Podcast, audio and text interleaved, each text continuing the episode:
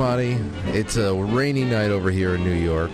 It's going to be raining all night, which means I'm going to be compelled to stay awake and work because there's nothing more inspiring than a rainy night in October. Uh, I am so happy to be starting off this new week with you. 6:57 p.m. on the East Coast, seven o'clock on the other clock, and I am uh, I'm going to be bringing on a friend of the show, Rich Baris, who is coming on with a little bit more, with greater frequency in this lead up to the election, the scheduled election. So we're going to be getting an election update with him around 7:25. He'll jump in. We'll go until whenever, and then in the second half of the show, I've got some Russia Ukraine updates that we can't we can't skip. We cannot skip because I've got I even got some Astro chart uh, updates that are worked into that, and it's getting more and more serious. Now we're talking dirty bombs. Now everybody's saying, "Oh." They're gonna they're gonna detonate a dirty bomb. They're gonna detonate who? Who's they? One side says the other. The other one says the other side. And uh, it's just a matter of where your biases, allegiances, or evidence has led you to believe what may be brewing for all of us to decide, I don't know, one thing or another. But we got to go and do that. Uh, uh, in the meantime, I want to thank my sponsors tonight. That's BlueMonsterPrep.com.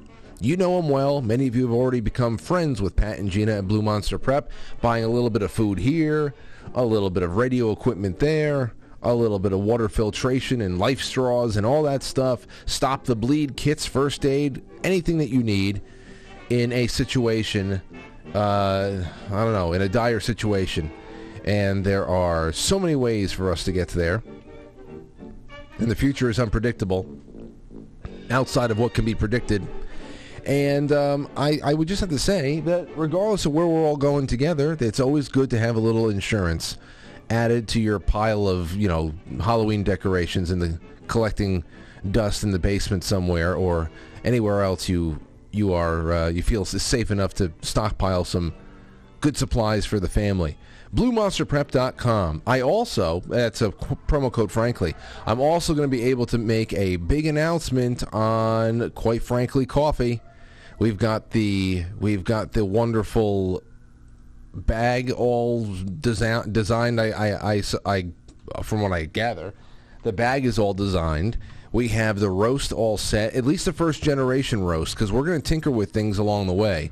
Right now, we've got this medium roast, this this full city blend, Guatemala, whatever. I, I got I'm going to get it all together. I'm going to get the entire thing uh, written up, descriptors, and I'm even going to bring on my buddy Christian, who created the coffee for us. So you are going to be able to have, quite frankly, coffee in time for the holidays. I'm so happy to say it. I really am. But that that's that's sometime that's sometime over the next couple of days because we wanted our goal was to have this ready by the end of October and what do you know? It's the end of October. Uh, it's also the end of October for the New York Yankees. Um, this is now I'm I'm happy that as the years have gone on, I have shed a lot. I have a couple of Yankee shirts that I still wear. I, I'm not the type to like go to a Yankee game with, you know, dressed up as somebody who can play on the field in costume or anything like that. So I've, I've shed a lot of that. I've also shed a lot of the the um, the regular season. This is dominating my life kind of a thing. That's all gone. Uh, when it comes to the tournament, if I want to sit down and watch a tournament and I see just absolute horrid things happening, horrid things happening on the field, things that I would not, I things that I would be hard pressed to see sometimes on a little league field when I was coaching for 15, 16 years. Um, it, it's just something else, but it's all over. It's okay. Everything, everything's all right. Last night it was game four, and it was pretty much like bringing a dog to get euthanized. The Yankees were just being put down put down gently, peacefully. They're they're gone. They're dead now. Don't worry. Don't worry. It's all over. The one thing I wanted to bring up because this this goes beyond baseball and it, it's it's something I've been laughing about this with my with my buddies from high school all day.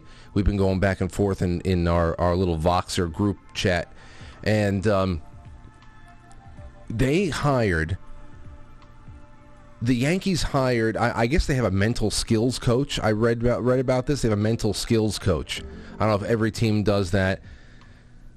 You know, whatever. I guess having team doctors, psychologists, uh, you're going to have that, especially if you're a multi-billion-dollar uh, sports franchise and you want to be able to protect the merchandise. But we heard about this last night. Aaron Boone that's the manager of the Yankees, said that Chad Bohling, the Yankees mental skills coach, was sending around a highlight video, highlight videos of the 2004 Red Sox the, uh, yesterday morning to the Yankees to try to get them pumped up for the game. Now, for those of you who don't know why this is absolutely hilarious, is because the 2004 Red Sox are the only team in history to ever come down from a three-game come back from a three game to none deficit in a championship series and end up winning the whole damn thing. And they came back from 3 nothing against the Yankees. It was one of the most eh, heart crushing, embarrassing collapses in sports history. I was there in the, in the stadium for game six. Okay? So the, the, now I know nobody on the team now has anything to do with 2004, but just think about how desperate and ridiculous it is to think that you can fire up your players by watching highlights of your franchise collapsing in the playoffs 17 years prior. we, were, we were laughing about this all day. It's it was it's just horrendous, horrendous. And then uh, we heard rumors that um, that somebody had gotten uh, David Ortiz, one of the, the Red Sox players, to FaceTime Boone's office in the pregame or whatever. Wh- whether that had anything to do with giving him tips on how to approach the game or not, I don't know. It's probably a, a misunderstanding, but I hope it's true because it would be even more hilarious that they would go try to dig up Red Sox uh, players to help them, as if they even knew what the hell they were about to do in 2004 like they had a plan to win four straight. They just showed up every day and things went their way. And what the fuck was he going to say anyway? David Ortiz. You know what to do? I tell you exactly what to do. I know how we did it. I know. Just say it. I was talking about this with my my buddy Joe today. Just listen. Just listen. One peach at a time. One peach at a time. what the fuck was he going to tell them? Some stupid, I don't know, some some some nonsense. Anyway, I don't have much in the grab bag tonight, so I figure I'd just talk about that. Uh, let's see. Going on to Eric Adams in New York City. Now, this is an interesting little timeline. Here is from uh, here's a story from October 20th, a couple days ago, four days ago. Take a look at this. Here's the headline. The headline is NYC Mayor Eric Adams blames media for perception of surging subway crime. Perception. Okay? Now, we wouldn't want to skew perception here because everyone experiences sexual assault and muggings differently. I understand that. But he goes and he says that the media perception uh, it, it, really needs to stop. We don't have a problem right now. Adams took his dismissive tone about mayhem in the subways, where violent crime this year through August was up 39% compared to 2019 during a talk with CNN's Chris Wallace that was recorded just a day after the city's ninth train system homicide of the year occurred in Queens. People are getting pushed onto the tracks. Uh, they're not even being robbed. They're not even being robbed. A lot of people are not even being robbed. They're just being. They're, you can see the security camera footage of these animals that are waiting, waiting for reg- everyday commuters to just be walking down, walking down the, uh, the, uh, the, the, the what you call the platform right there, and and then just coming out and and I don't know, drop kicking them onto the tracks. And some of them survive, and some of them don't. Stabbings on the train of course, you can't talk about who the attackers are and who the victims are. That would be another. That would be another a bad bad shift in perspective. But um, but if you ask any liberal on Twitter right now, uh, the the real problems with violent crime are all uh, conservative towns and cities around the world, around the country. So anyway, that was on the twentieth. They say he blames the media for this terrible perception of crime in in, uh, in the subways in in New York. Then we get this. Then we get this from Mayor Eric Adams, who's kind of like um, who's piggybacking on the Beaver lady that nobody wants, Kathy Hochul from Albany. Uh, Kathy Hochul on the 22nd, two days later, says transit is the lifeblood of New York City, and our prosperity depends on everything feeling. Blah, blah, blah. So they're building an ongoing effort to keep New York New Yorkers safe on transit crime. How are they going to do it? Mayor Eric Adams today's announcement. This is two days after he says stop with the bad media perception. Today's announcement with the governor means that the addition of hundreds of additional strategically deployed officers on our trains and help to those suffering from serious mental health illness so they can find a way out of the subway system. So I don't know why a false perception of crime would warrant hundreds more police officers being deployed in the in the subways there, but I don't know. You try to make sense of all this nonsense. Here's a little more here's a little bit more on what Roseanne was talking about when she was on the show last week about this civil war between Jews and um, and then this shows up. This is from the Jerusalem Post. After Ben Shapiro gets gassed first joke, prominent YouTuber's uh, account suspended. So I don't know if you know who this uh, this frumpy lump of shit Ethan Klein is. H3H3 podcast or whatever. I have no, I've seen a couple of clips, highlights of that show sporadically over the years, and I just don't get. Uh, maybe I don't know enough about him, just like I don't know enough about the the Pete Davidson or origin story. I don't know where they come from and how they rose to such fame. I know that you know podcasts. Um, if you're consistent enough, you'll you'll find listeners anywhere. I mean, there's 8 billion people on, on the planet.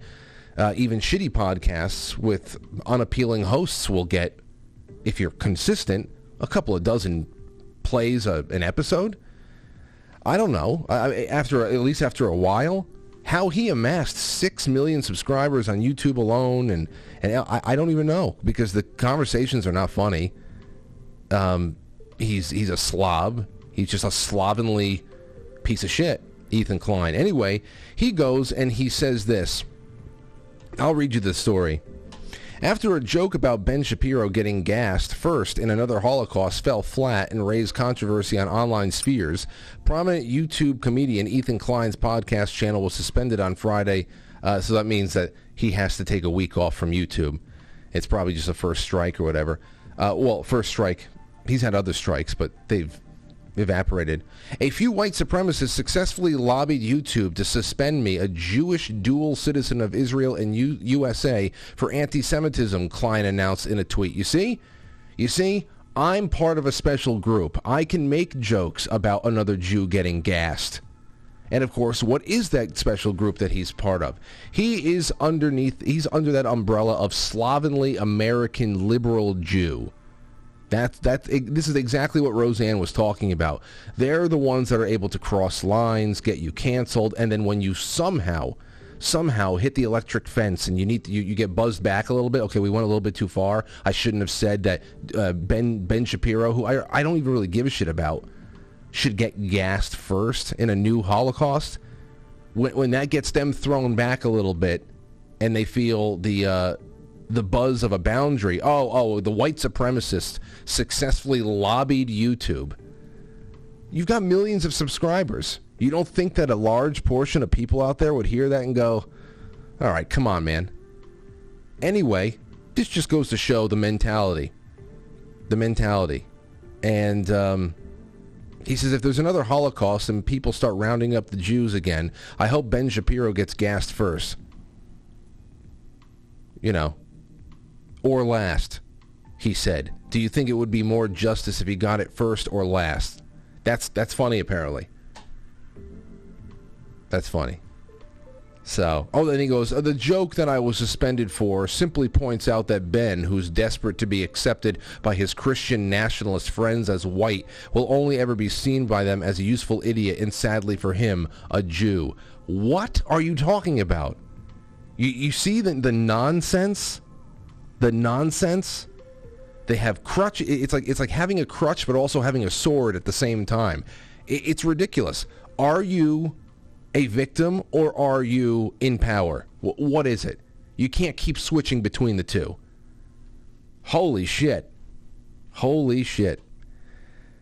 Oh man, he did other things there too. I think I think in the past he got another strike for saying that somebody should should bomb the NRA. It was just a joke. Jeez, relax. All right, well, um, that's all we have for right now. We're going to kick this one off, and I have one more story I'd like to do about some fortifying, some election fortifying, which might give you a little bit of a wink, wink, nod, nod since we haven't had anything really telegraphed this year, aside from the fact that we have a potentially world planet engulfing military conflict that has been slowly boiling in the background since February, which is about right when you think about it. When you think about it, because it was February of 2020 is when everybody started conceptualizing that we might have to make some changes to our day-to-day lives for the arrival of this virus and then it was a slow boil all day until the November plot arrived. Well, I'm anyway. Rich Baris is coming on in just a few minutes, so we'll have some fun with that. Don't go anywhere.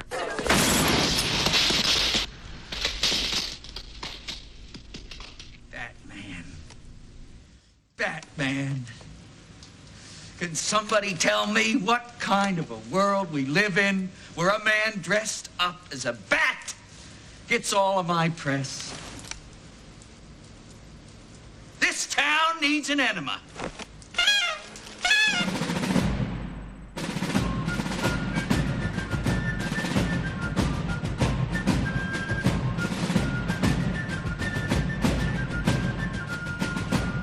You let one ant stand up to us, then they all might stand up.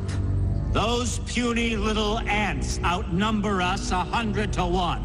And if they ever figure that out, there goes our way of life. It's not about food. It's about keeping those ants in line.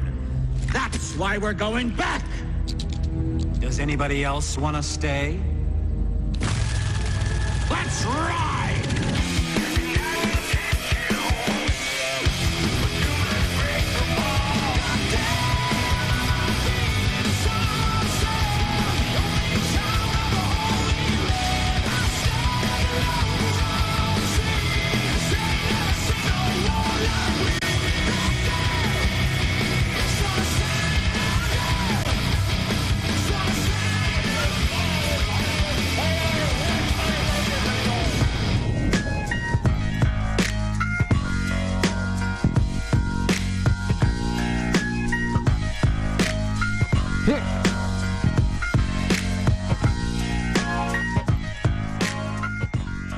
Okay.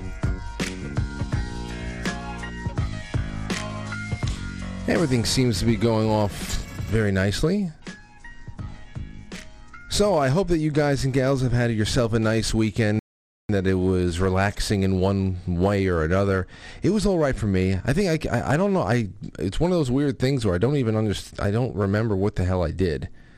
Uh, went out for dinner on Saturday night with Lauren and the baby there was the uninspiring Yankee games and just playing it, just staying close to home, and it was nice. It was nice, but for some reason I stayed tired. I still worked out. Maybe that was it. Maybe I don't actually rest is the problem. Maybe that's why I'm I'm tired. But as my grandfather said, you sleep when you're dead, Frank. So that's what I'll do. I'll look forward to to that in about 70, 70 to 90 years. I still I feel like I have about 95 more years left. I don't know how about you. How do you feel today? How many years do you feel like you have left today? I'll tell you something else I want to talk about. We have some we have some serious, heavy human stuff to talk about. I made a couple of new spots, new threads I want I want to bring up on the other side of the intermission. We'll get to that soon. But um, this is one thing that I thought was interesting, considering the time of year. Biden administration, this is from Politico, set to warn about threats to nation's election infrastructure. Oh, so is he is he ordering Merrick Garland to investigate Time magazine and John Podesta? Probably not. A bulletin is slated to be issued this week. Now, what's in it, you might ask? Oh, let's see. Top Biden national security officials. Can you imagine? That's, that's hilarious. That's hilarious. That Those are like literally the fox that is guarding the henhouse. Top Biden national security officials are tracking multiple threats to the nation's election security infrastructure ahead of the midterms. Why? If 2020 was the most secure it's ever been, why would it ever, it would ever uh, go backwards under the watchful eye of Dr. Dementia? Let's see. They're set to issue warnings, including an internal intelligence bulletin this week, according to two people familiar with the matter. So it's probably Jill Biden. The bulletin will lay out details of cyber threats posed by China and Russia, no surprise there. We'll talk about why in the second half a little bit more, as well as other non-state actors and potential physical threats to election officials in jurisdictions across the country. The people said the warnings come as midterm elections near amid increasing reports of intimidation at ballot drop boxes. People requested anonymity to talk freely about sensitive national security and election matters. So people are coming forward and saying that there are election box watchdogs that are, are showing up and monitoring who is dropping off votes and how many votes they're dropping off. And this could be a problem. This could be a problem for a number of reasons. Because you got a lot, yes, uh, interest in this is high. People want to get involved. They know what happened in 2020. They know how bad it was, and they want to be able to intercept some mules out there but they are overzealous and they probably don't know the law too much. And there's very little you can do without breaking the law. You can't talk to anybody. You certainly can't touch them. Uh, I, I don't know what kind of licenses you're going to have. Uh, you're going to have to have to make sure that there is a live linked HD camera focused in on those boxes at all times. But I don't know what the hell. I mean, standing around, it's very easy for them to, to claim intimidation. It's very easy for them to actually just go there dressed as one thing or another and intimidate their own for all the reasons you might imagine. It's the only game they have left. It really is when it comes to election day. It's a and it's a big game as we know. But I don't I I really do hope that nobody out there gets overzealous on November 8th and does anything to get yourself in trouble. I don't know. I know that there are groups out there that have assembled and have worked out ways to peacefully and legally uh, be around these boxes to make sure that people aren't just blatantly stuffing purses full of ballots. Because you also have to imagine there may be there may be people that show up with three or four ballots for everybody in their household and drops it in there. Now, if that same person shows up to other drop boxes with three or four ballots, then you know something's going on. But just you, you can't. We, I can just see people getting overzealous, and you got to be very careful because you can't even stand online voting on an election night or election day with a a campaign hat on or a shirt on that was that favors one candidate or another. Uh, if, if, anybody that is working the polling station is doing their job, they'll tell you to get off a line and go home and change your shirt because it counts as electioneering. So these are very, very sensitive things and they know it's sensitive, which is why they probably feel a lot more. They, they probably feel comfortable sending people with uh, bushels full of uh, of unmarked, you know, undated ballots to drop boxes all over the place and stuffing the shit out of them because they know that there's a lot of legal hurdles that will actually keep them safe from those who want elections to be fair. But you got to watch out for that because they will definitely harass their own to be able to attack you. Elsewhere on Monday, the Department of Justice addressed several malign influence schemes. Jeez. Malign influence schemes and alleged criminal activity by non-state actors. While those charges were unrelated to the intelligence bulletin warning, FBI Director, Director Christopher Cocknose Wray acknowledged during a press conference that foreign governments continue to pose a major threat to U.S. elections. Malign foreign influence, where it's from the uh, whether it's from the Chinese government or the Russian government or other governments, is just not an election cycle issue, but a 365 day a year issue. Wray said, "Oh no." The internal administration concerns about the election threats come a days after a call was held between federal officials and local law enforcement personnel about the midterms, according to one of the people familiar with the matter.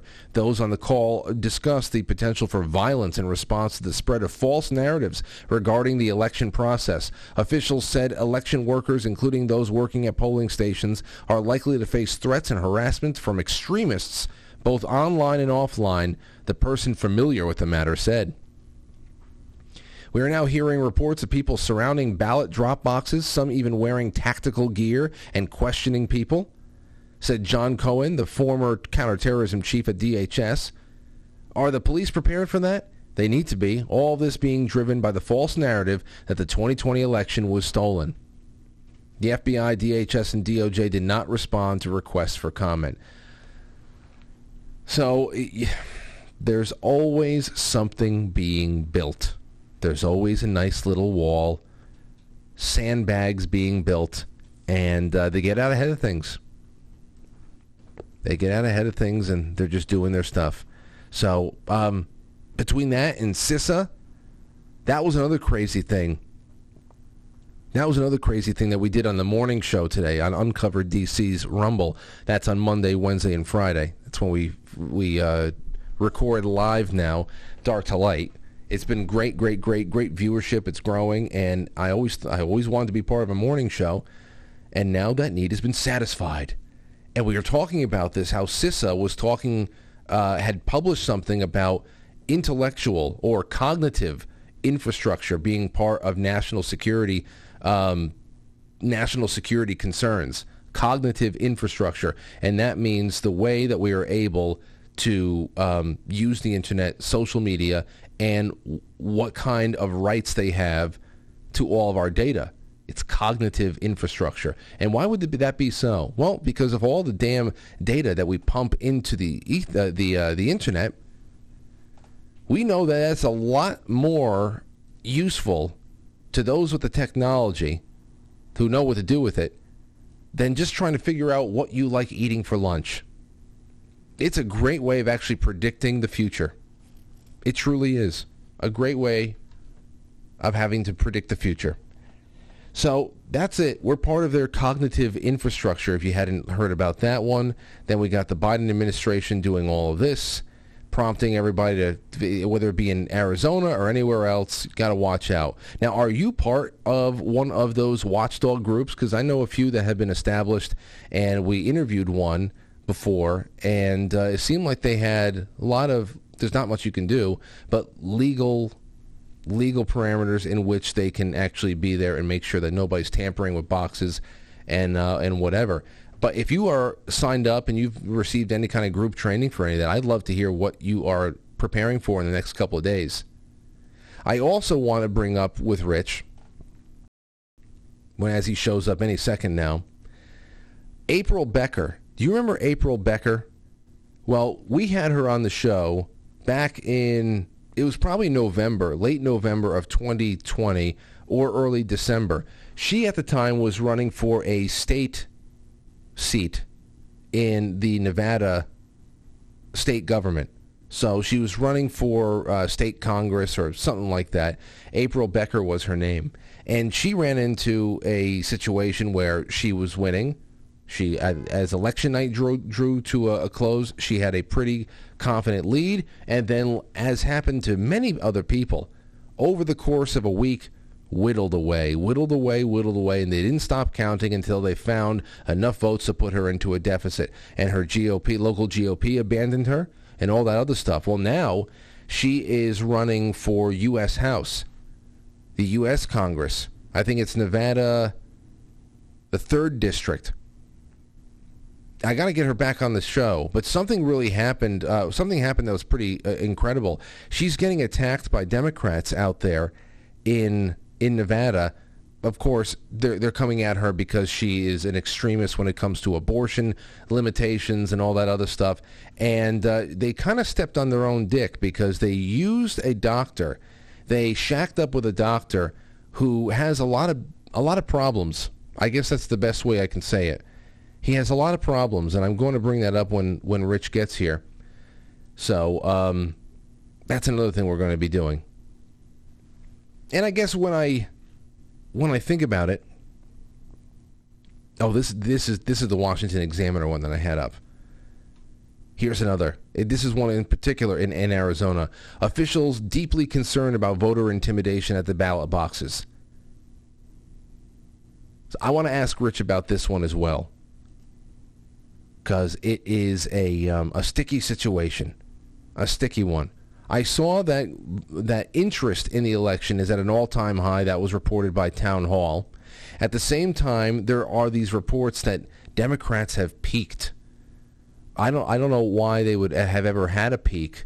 It should be just one low valley. But they had peaked and now they're not doing too well which is very surprising because a couple of weeks ago it was like 73%, 75% chance they were going to take the uh, the Senate and all that stuff. And now, what do you know? So it's just interesting to see again the patterns, things winding down, and um, and everything else going exactly the way you thought it, they they would go. Once it's time to wean off of the fake polls and to start setting us up for whatever the hell the play is going to be and it's going to be a play on multiple multiple fronts. All right. Um, and then we have one last thing. One last thing I was telling you about, and that is with the, the forum. Now, over the next couple of days, from tonight to next Monday, next Monday's Halloween, we're just going to be doing open lines. We'll do a little bit of headlines in the beginning, see what the hell's going on there. But we're also going to be doing a lot of spooky stories. Get onto the forum on quitefrankly.tv and make sure that you get your creepy ass stories added to that thread, which I have pinned to the top of the forum. We have also a couple other ones that I added.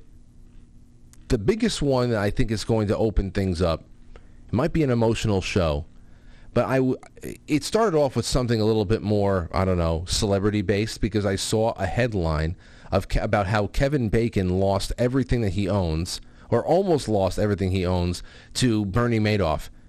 He was another guy that had given Bernie Madoff uh, most of his money for whatever kind of gambling purposes were going on there.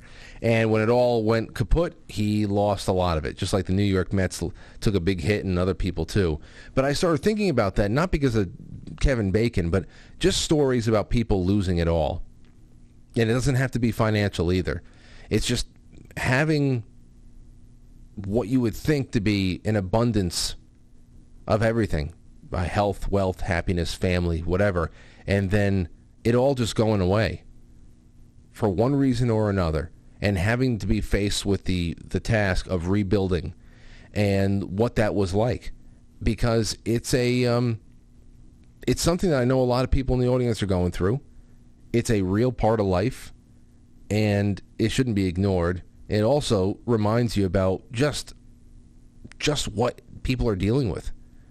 Everyday people are dealing with. And uh, already, just from posting it today, there's been a couple of just in- incredible and um, and harrowing stories that, that that were put up there. These are things that you can learn a lot from, and I can't wait to hear the kind of calls that come in that night. Those are always my favorite. On a night that we're working off of a thread like that, to have calls coming in and to uh, and to feel that that's a great thing. It really is. Okay, we're going to go on a really quick break. When we come back, Rich Baris will hopefully be here. So don't go anywhere. Just came on cable access and hung out, or what your actual employment was? I come on public access and hang out. I'm on 24 hours a day, they say. yeah, pretty pretty close. Well, I can assure you, I don't make any money off public access. I can yeah. guarantee you that. Well, you guys have a good one. Hey, appreciate that call. Hello, caller. You on the air? Yes, Alex. How you doing? Pretty good.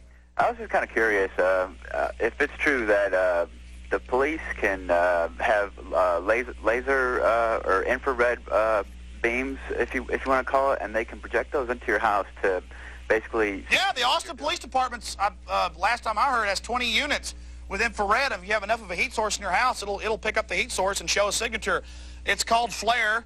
It's it's it's it's infrared or heat signature, and and uh, we didn't play all of the uh, of the cut from the Lehrer's uh, from the uh, Lehrer News Hour, but it says yes, black helicopters um, are being used for surveillance of the public by sheriff's departments and police departments around the country.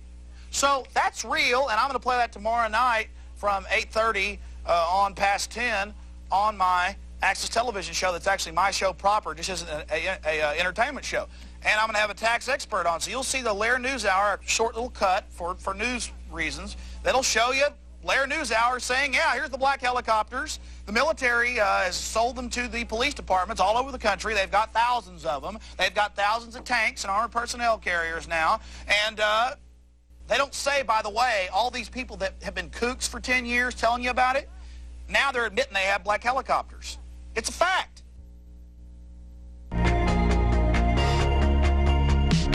You're listening to Quite Frankly.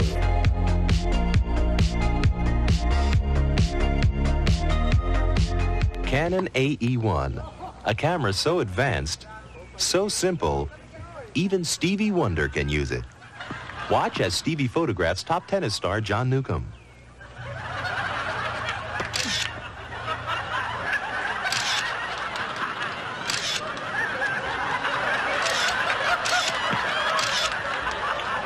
Good job, you tried.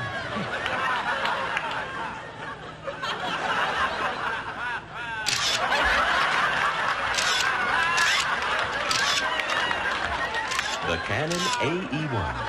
Oh, simple. Anyone can use it. Excuse me, sir. How you doing? Pretty good. My name is David. I'm a photographer. Oh. I go around taking free pictures of strangers. I think it'd be an honor if I can take a picture of you. You could take a picture, but I'm not that interested. It'll be just a portrait. It'll be quick and easy. No problem. Oh, that's for school or something? For me, I create content. I make videos, short videos. No, that's where, pretty cool. Where I go up to strangers, ask for a picture, and then just post the results. Well, let's do it. I just, just one right here. You don't have to move. One more with you smiling. Yeah, I'm getting old.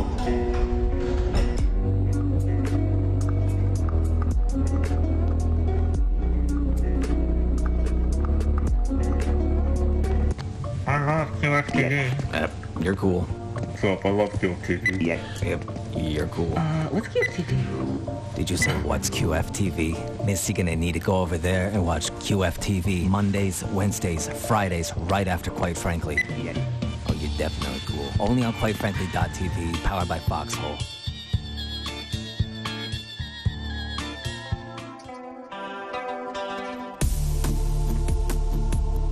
All right. So, that was my break. That was the one I was saving for the second half of the show. But um, uh, I, I don't know where Rich is, and I confirmed uh, before. So, what, guess what we're going to do? We're going to go into uh, Russia. I, but I, I hear I don't want to start it because I don't know if he's going to show up at just some random time and then break up the entire thing. And there's a, there's a lot that has to be spoken about here. So let's just open up the, the lines, I guess, and give him a little bit more time since uh, it's only a couple of minutes until we're at the top of the hour. Crazy how things just go by, no? 914-595-6953. How was your weekend? What did you notice? What has been going by? Uh, what's been happening with you? I just want to see what people are thinking. Doesn't matter what. The lines are open. 914-595-6953. Come ahead. Call ahead. Call Uncle Frank, Cousin Frank, whatever I've become in your house.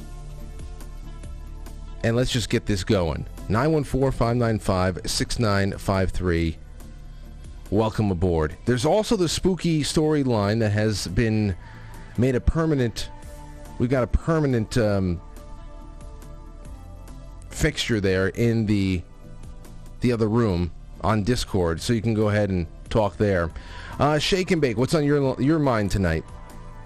Oh, just election stuff. You know, just like just because it's it's getting so close. And the, the one thing that when you uh, again, if, if Rich comes on today, the one thing that I, is always on my mind when you have him on your show is, you know, I'm pretty sure that all of the Dominion electronic voting manipulation infrastructure is still very present, and uh, that's what really concerns me.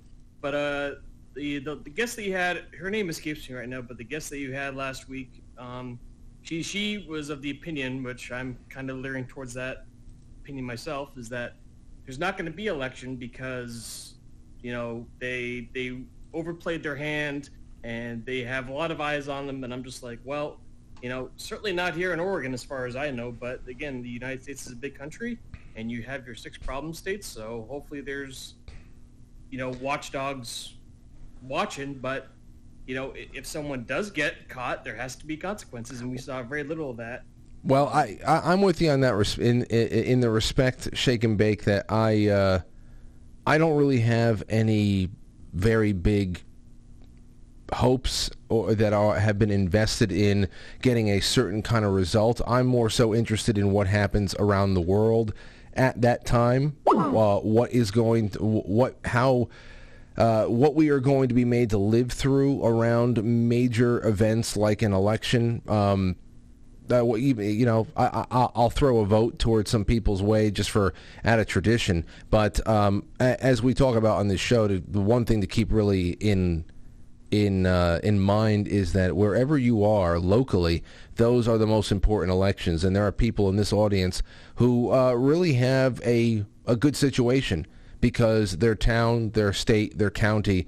Uh, maybe they're they're not in a very responsible state, but they live in a really good county. They have a great sheriff, and they're insulated even from their state government. That's great. That's good stuff. Uh, th- there are th- there are plenty of places in this country where election night is going to be a very liberty affirming thing, and life is going to go on for those who uh, who care the most about preserving that kind of a uh, a life. Um, as far as everything else goes, it's really just an observation game for people like me. I'm interested to see what is going to creep into frame from off stage because I really just think that the charade is uh, the, we are not long for this charade, and I, I'm waiting. I'm just waiting to see what happens uh, in in in act whatever act we're about to enter into not necessarily act two or three. We've been in this, we've been we've been down this road a while now. So when does the next act start, and how how incredible is it going to be?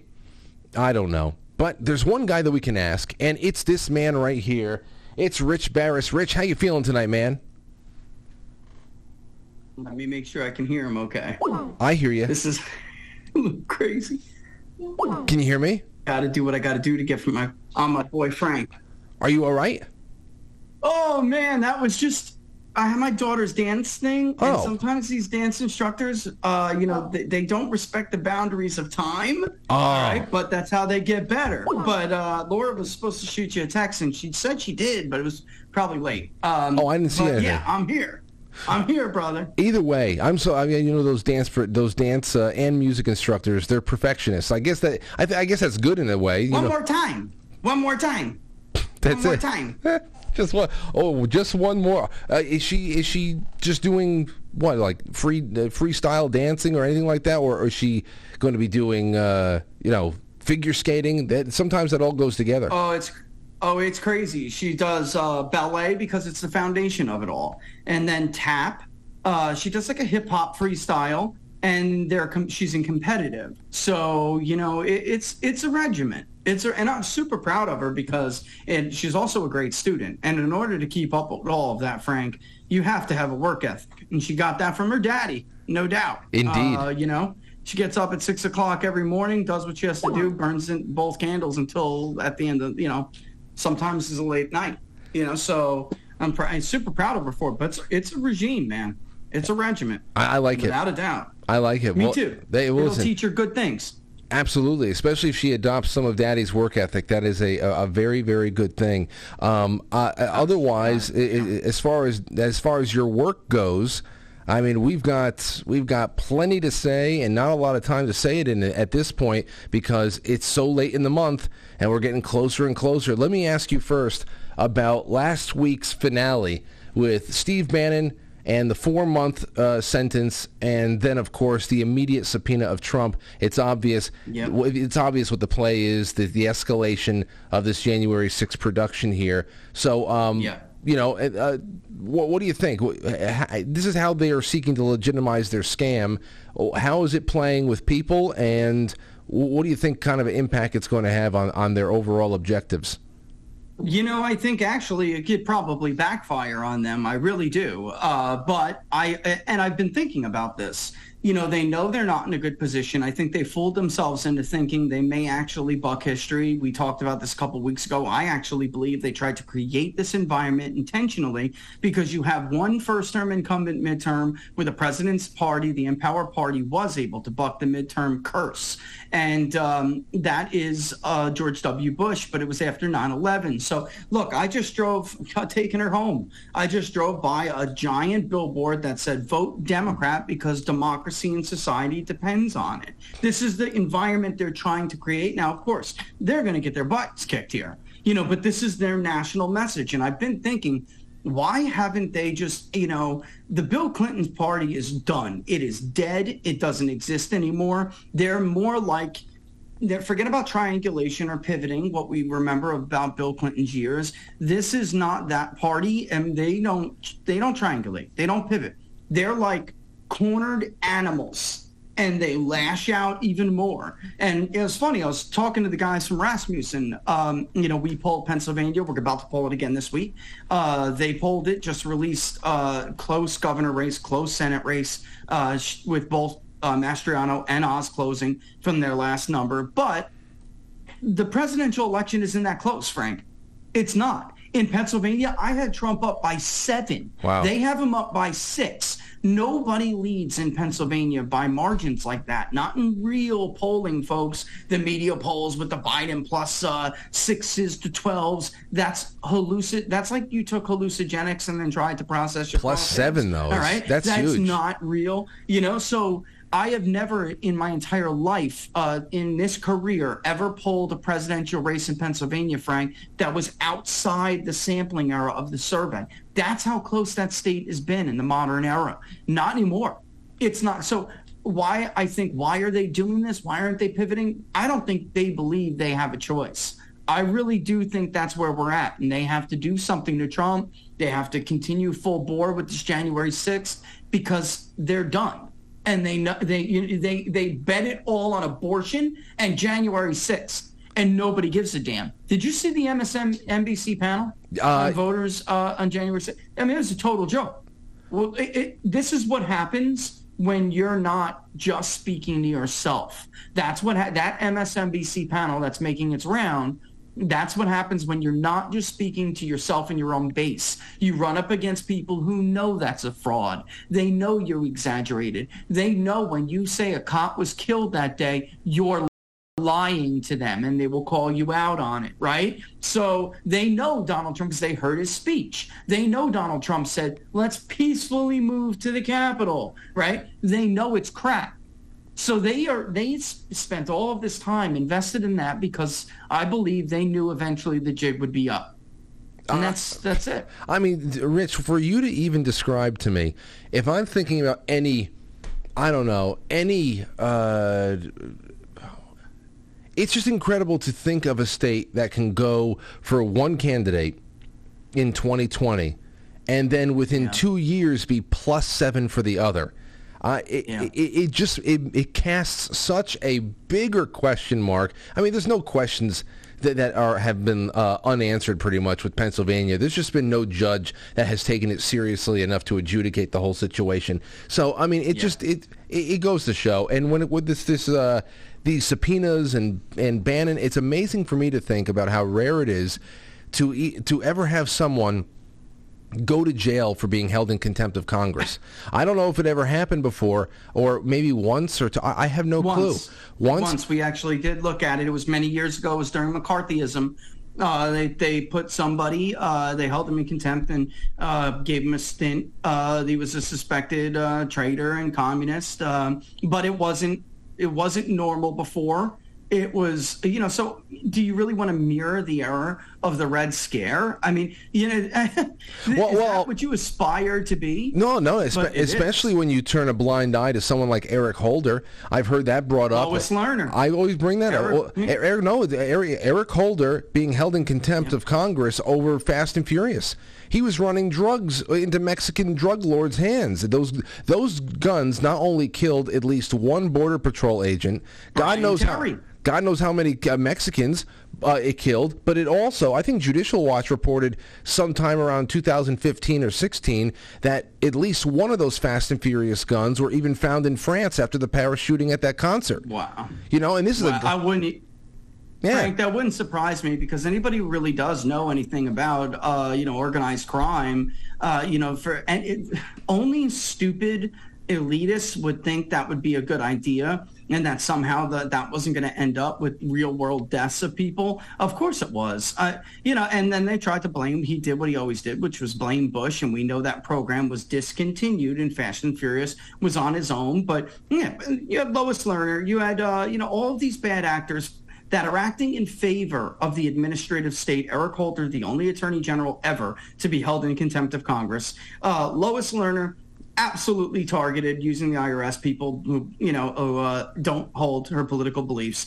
And then all of the bad state actors, the Peter Bakers, the Lisa, Peter Strzoks, the Lisa Pages, all of these people are walking around right now scot-free. In fact, some of them are on major cable news networks pretending to be pundits uh, as if they're not just op- agents, operatives of the deep state, uh, whatever you want to call it, the administrative state, the deep state. This, it, it's this is da- it's this is the dangerous stuff that's going to happen in our society that concerns me. But it is also uh, a reason why I think you know a lot of this is just economics. Republicans in our generic ballot really started to um, not take the lead; they retook a bigger lead because they had a lead this entire year, Frank. That's the truth. And then during the summer, it, it tightened, but it tightened because of some of these educated independents who were kind of like wafting a little bit. Women were, uh, you know, tied throughout the spring, and then they went back to the Democrat, or not even, it, it was a mirage, is my point. It was a mirage. And now we have women almost tied again, while men are a huge uh, margin for Republicans. Uh, we're looking at, you know, 2010 and 2014 gender gaps, which mean they don't really exist. They win Republicans over, I mean, they win men overwhelmingly Republicans, but women are much closer. Um, so it was really more of a return to the fold.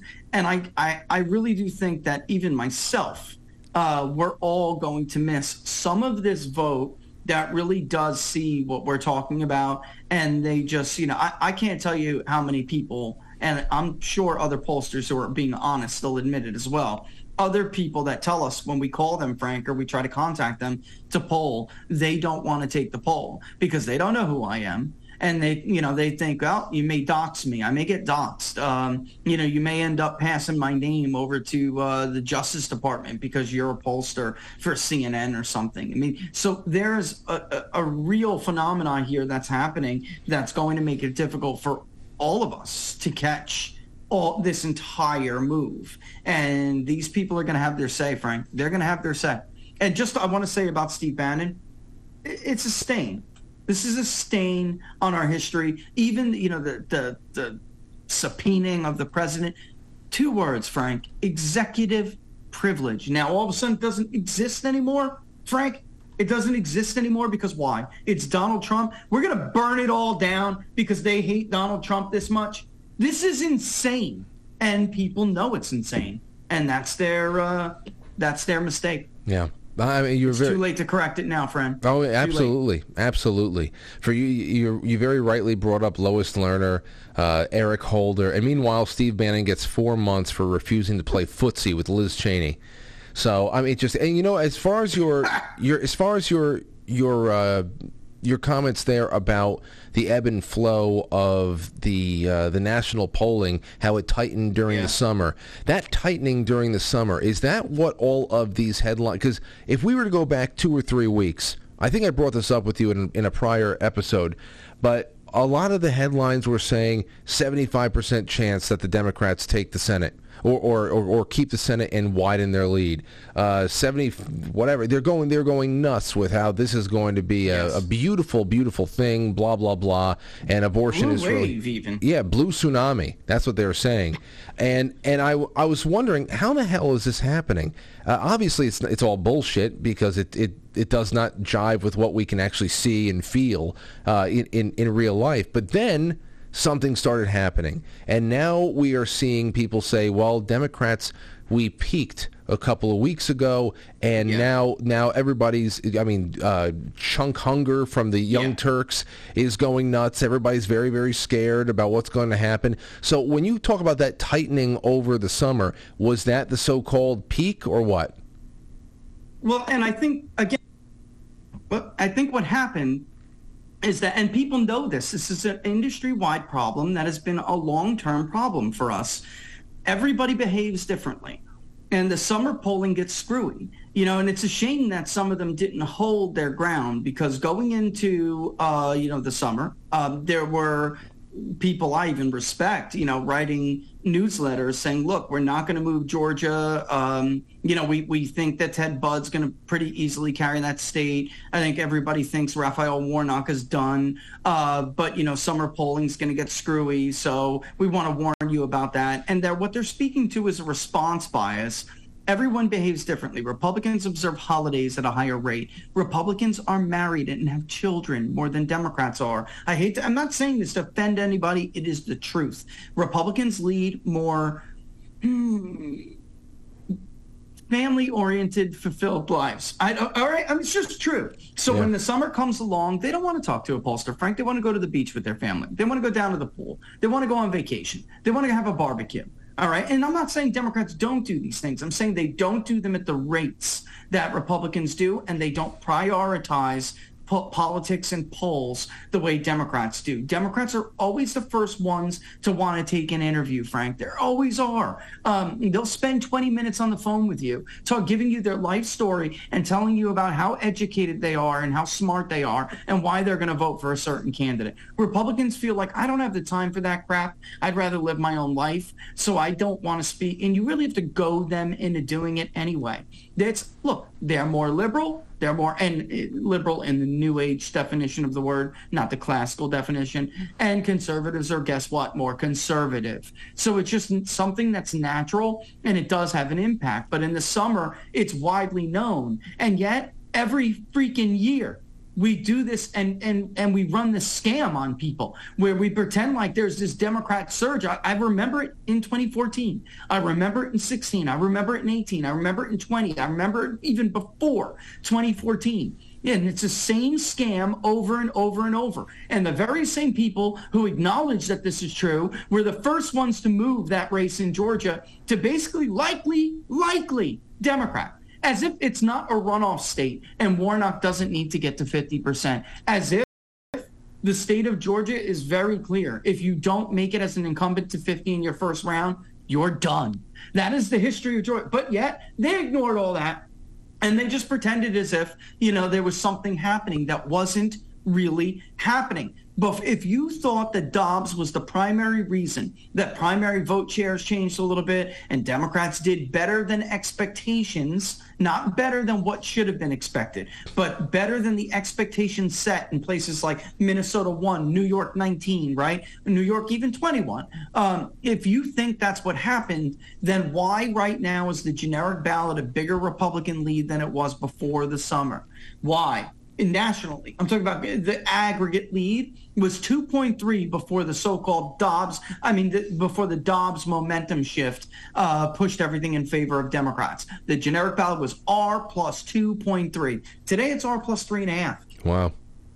wow. So what what happened here? If Dobbs was such a factor, So are you I don't t- think they peaked, Frank. Are- they spent money, and it was a response bias. Are you telling me that this this headline from Axios about here's the scoop? Did it. Democrats deploy Biden and Obama to lock down Pennsylvania. How this they, they try didn't they send Obama and Oprah and everybody they had in their war chest to try to get Stacey Abrams to get elected and they couldn't budge her um, oh who can budge her but again they couldn't do anything for that woman.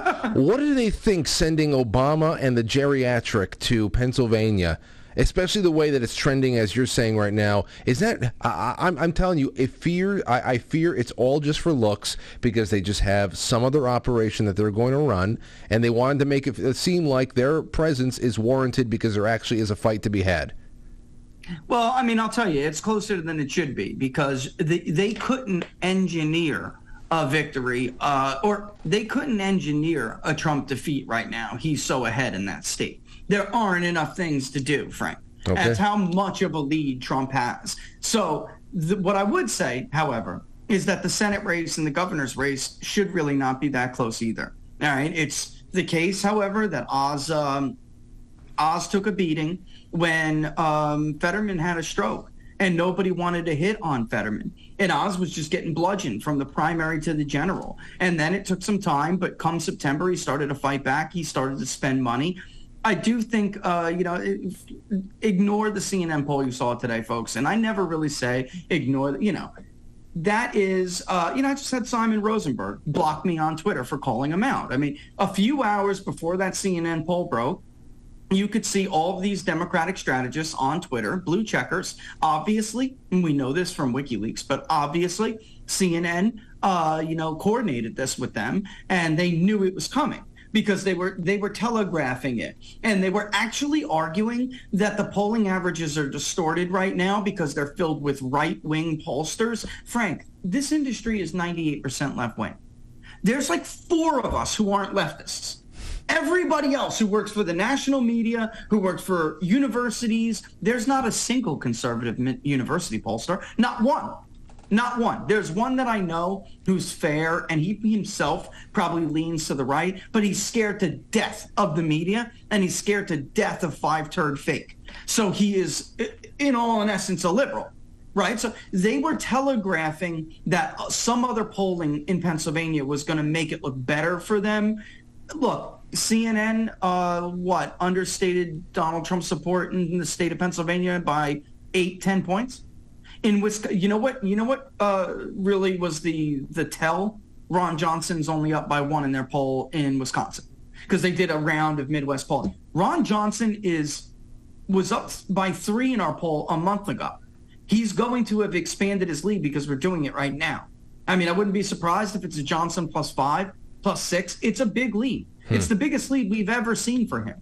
So the fact that they only have Johnson up by one was their like cover your butt poll. This way, when Johnson wins by six, right, and Oz ekes it out by a half a point or one point, they can pretend that they kind of just understated middle class vote by a little bit you know, and they could, well, we got Wisconsin, right? We weren't that far off in Pennsylvania. And Rasmussen just released a poll, like I said, in Pennsylvania. They're off by, uh, and we've been actually really close in some of these states. It's the two-point race with more undecided on the governor's side than on the Senate side. Um, that's really it. You see, and uh, it, it, what you're describing, Rich, it would be one thing if these were just people you're talking about who are bad at their job.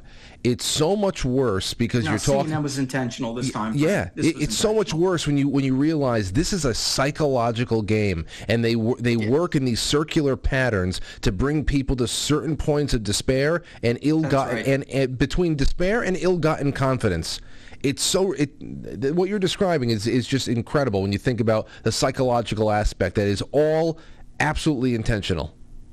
Frank, five days before the election, 2018, Gillum plus 13, Frank. Plus 13. They actually tried to tell us in 2018, this is that pollster, that Claire McCaskill was going to hold on in the state of Missouri against now Senator Josh Hawley because Hawley stopped her and she is no longer a senator. They actually made the case that their polling showed Phil Bredesen was a popular Democrat in the state of Tennessee. And you know what? Marsha Blackburn may be in trouble here. We all thought this was going to be a Republican seat and she was going to win it pretty easily. But he's a moderate Democrat and a former governor. And this is a tied race, ladies and gentlemen. It's a tied race. Go and look at the CNN poll. You think I'm BSing you? I am not. And it wasn't a tied race. She beat him by 13 points. This is this is what they do all the time. And if you think I'm lying, folks, I can't p- pull it up and show you because when I started to call him out on it, he blocked me. Go look at Simon's feed and you will see he absolutely him and he's not alone. He absolutely knew that that CNN poll was coming and that was garbage. That was intended for a psychological effect for their donors and their voters. The the generic ballot is not plus six and Harvard.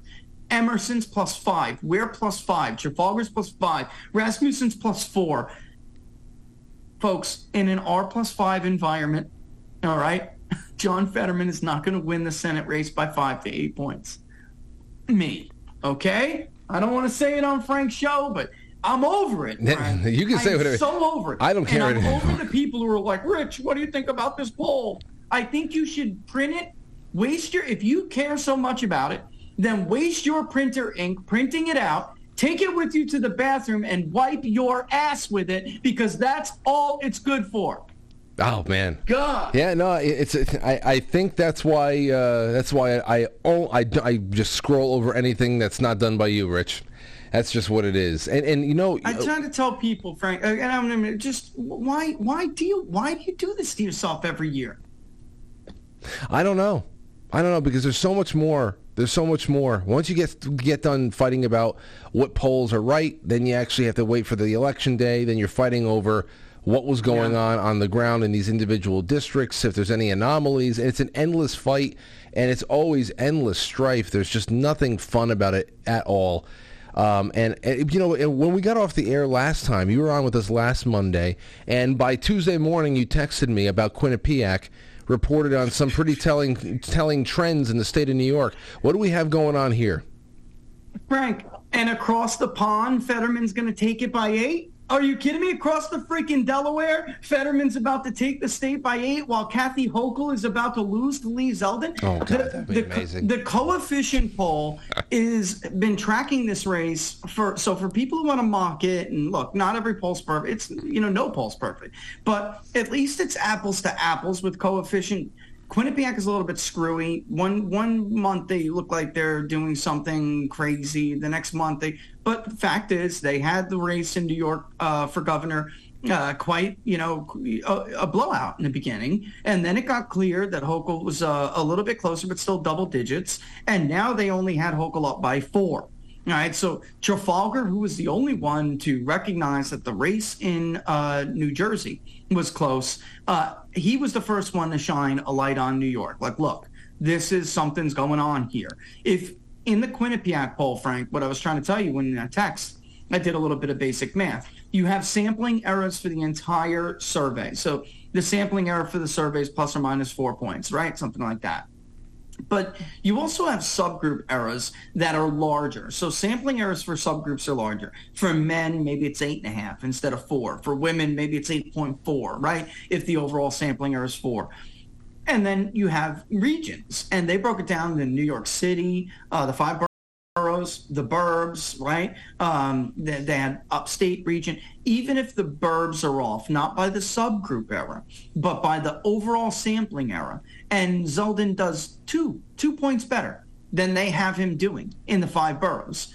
He absolutely can win that race. Wow. I mean, mathematically, mathematically, it can happen. And I know, uh, look, I've been very skeptical, but when you're losing independence by that many points, and it is not just one poll, again, guys, it is not. The Marist poll doesn't surprise me that they had Hochul up. I think it was about six or eight. They don't wait for education and they don't get region correct, which is why they had Biden winning Florida by like eight points. Um, you know, they're they're in in the true sense the very old way of doing things, and that just doesn't cut it anymore. So e- even with Marist having it still a single digit race should tell you that this race really is close. And coefficient, their last poll was uh, Hochul plus eight, even though we could see a Titan, and now their tracking poll is Zeldin plus one, plus one. I mean, Frank, it's real. That's It- It's real because again, Democrats didn't just. They just decided they weren't going to speak to the issues this time. Oh, it, They it, it's an we're going to incredible. talk to ourselves.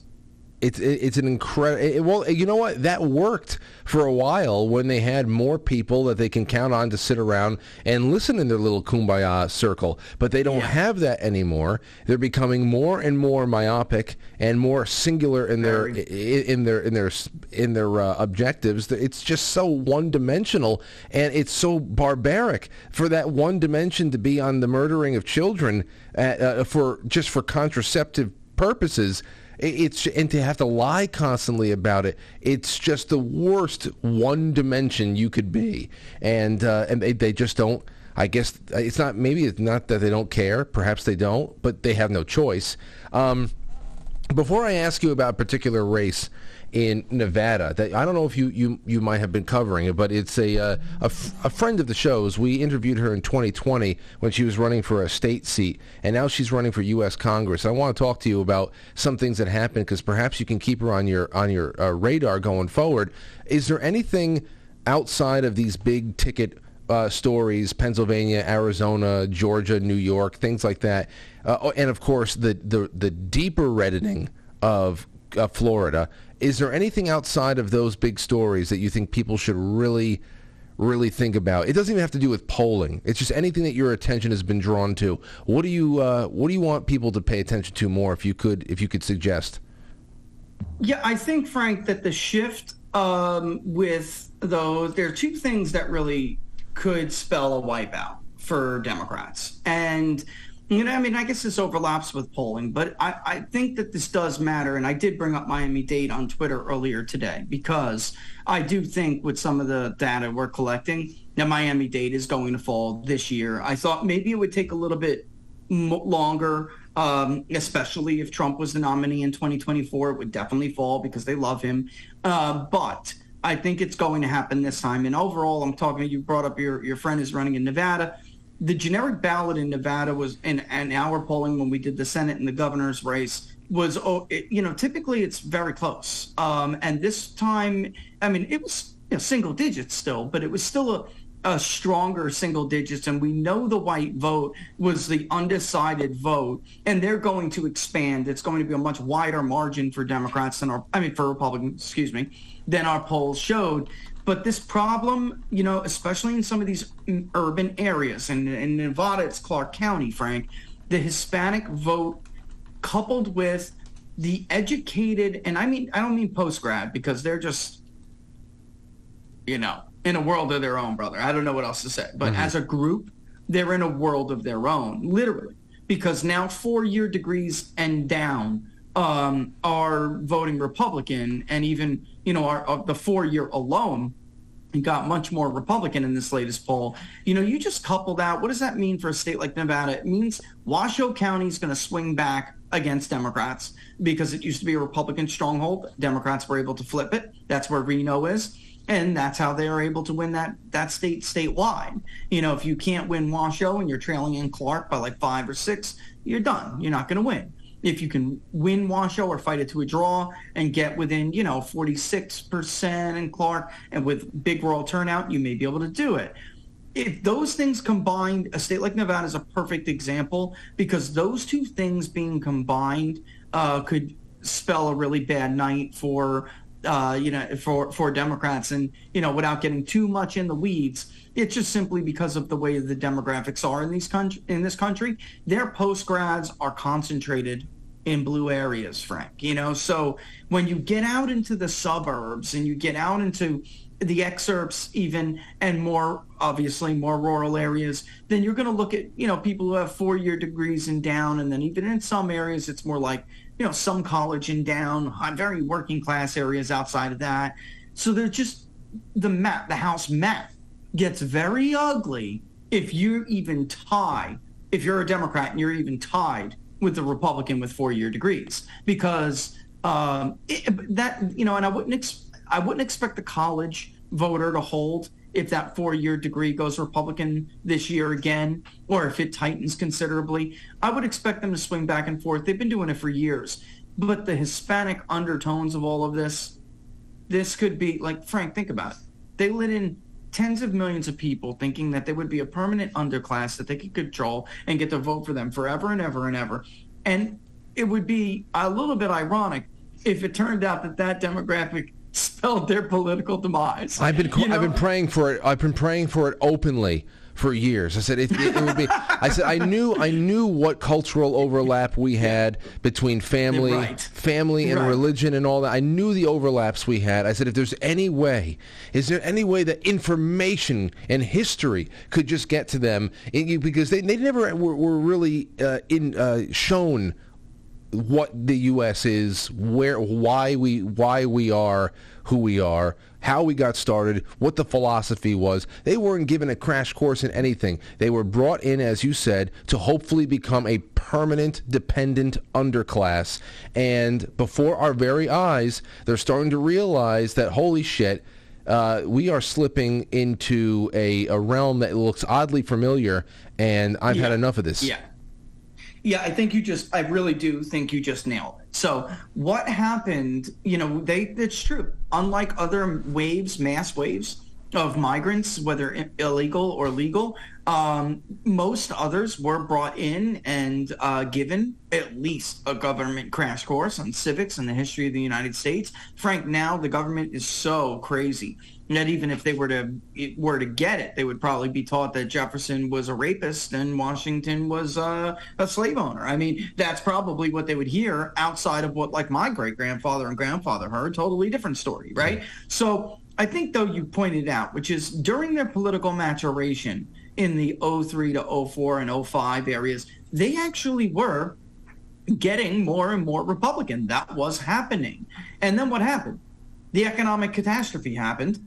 It disproportionately hurt them. Thank you, George W. Bush and the rest of the Bushite wing and the McCain wing of the Republican Party. They single-handedly drove Hispanics into the arms of the Democratic Party under Barack Obama and what they thought was like the foreseeable future.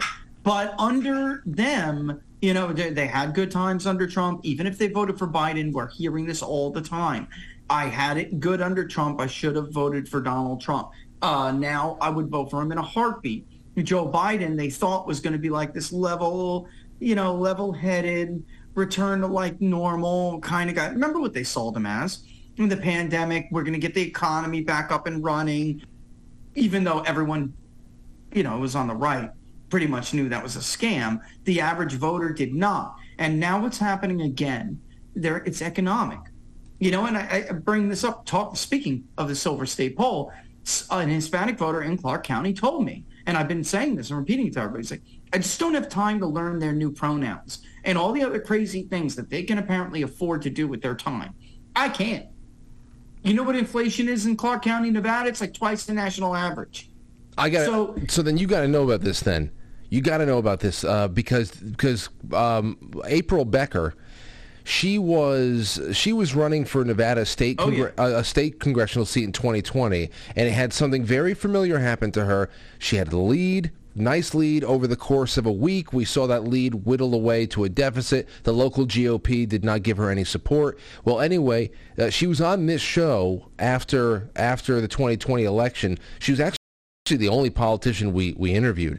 And um, now she's running for the U.S. Congress against, uh, what's her name, Lee? I, think I think it have, a, what, where, where is it? It is, um, Talking about two, right? she's in con- Congressional District 3. It's in Clark County. Three, okay. Yeah, Okay, so it's, she is in Clark County. It's April Becker versus Susie Lee. Nevada 3rd, Nevada uh, 3rd Congressional District. Well, We just ran this. She's, yeah, that's right. So she's running. She's running that now. She just turned. This is the greatest thing here because, like you said, they will come at you. I have some update on you for this. I can't that, wait to hear it because she can't. That you just said, depending on who you are, they're going to come at you with knives bared, and they're coming down. Well, they tried to run a big time October smear on her, uh, obviously because they're a single issue party. No matter where in the country they are, they wanted to come at her for being some kind of a. Uh, some kind of an abortion abortion extremist eh, on the opposite side of wanting to limit abortion. Um, well, so they sent this doctor out against her. A Democrat ad uses the doctor. His name is Dr. Adam Levy. She was just, April Becker was about to turn this around into her own October surprise because the doctor that they used, the Democrats used to attack her on women's health care and all that stuff, was actually a uh, he, he killed a woman. He through a botched abortion and was also charged with sex crimes against children. So she, so she a- she asked the question. I can't believe this guy's allowed to be around kids. Let alone why are they? Why are Democrats using this murderous uh, pedophile as a uh, as a as a weapon of attack against her. So she, I, the, what what jujitsu over there for a, a, a woman who has run a campaign with not a lot of help over the last two years. Um, what a uh, what an amazing turn of events. What do you know about the uh, con- third congressional district in Clark County?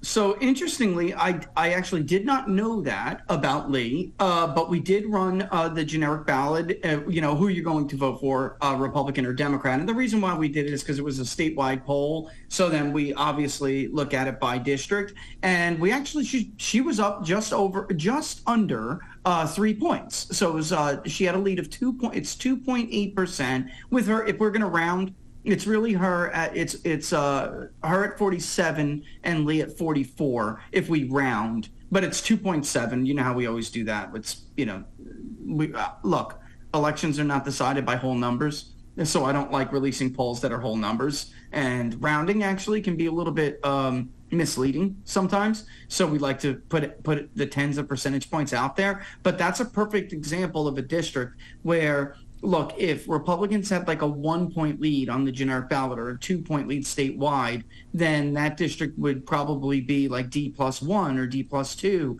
But because the lead on the generic ballot is now a little bit over three points and it's not coming, again, we're going to find the same thing, which I know a lot of people are going to have some a field day with, but ultimately I think we'll be vindicated.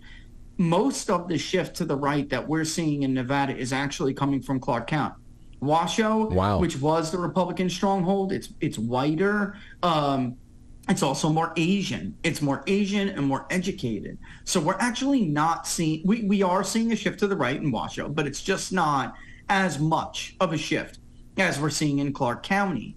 And uh, it will be on, again if it happens. It'll be on the backs of working Hispanics. So uh, generically uh, in that district uh, she's got a lead. And I can actually tell you the other ones too, uh, because they're all pretty close here.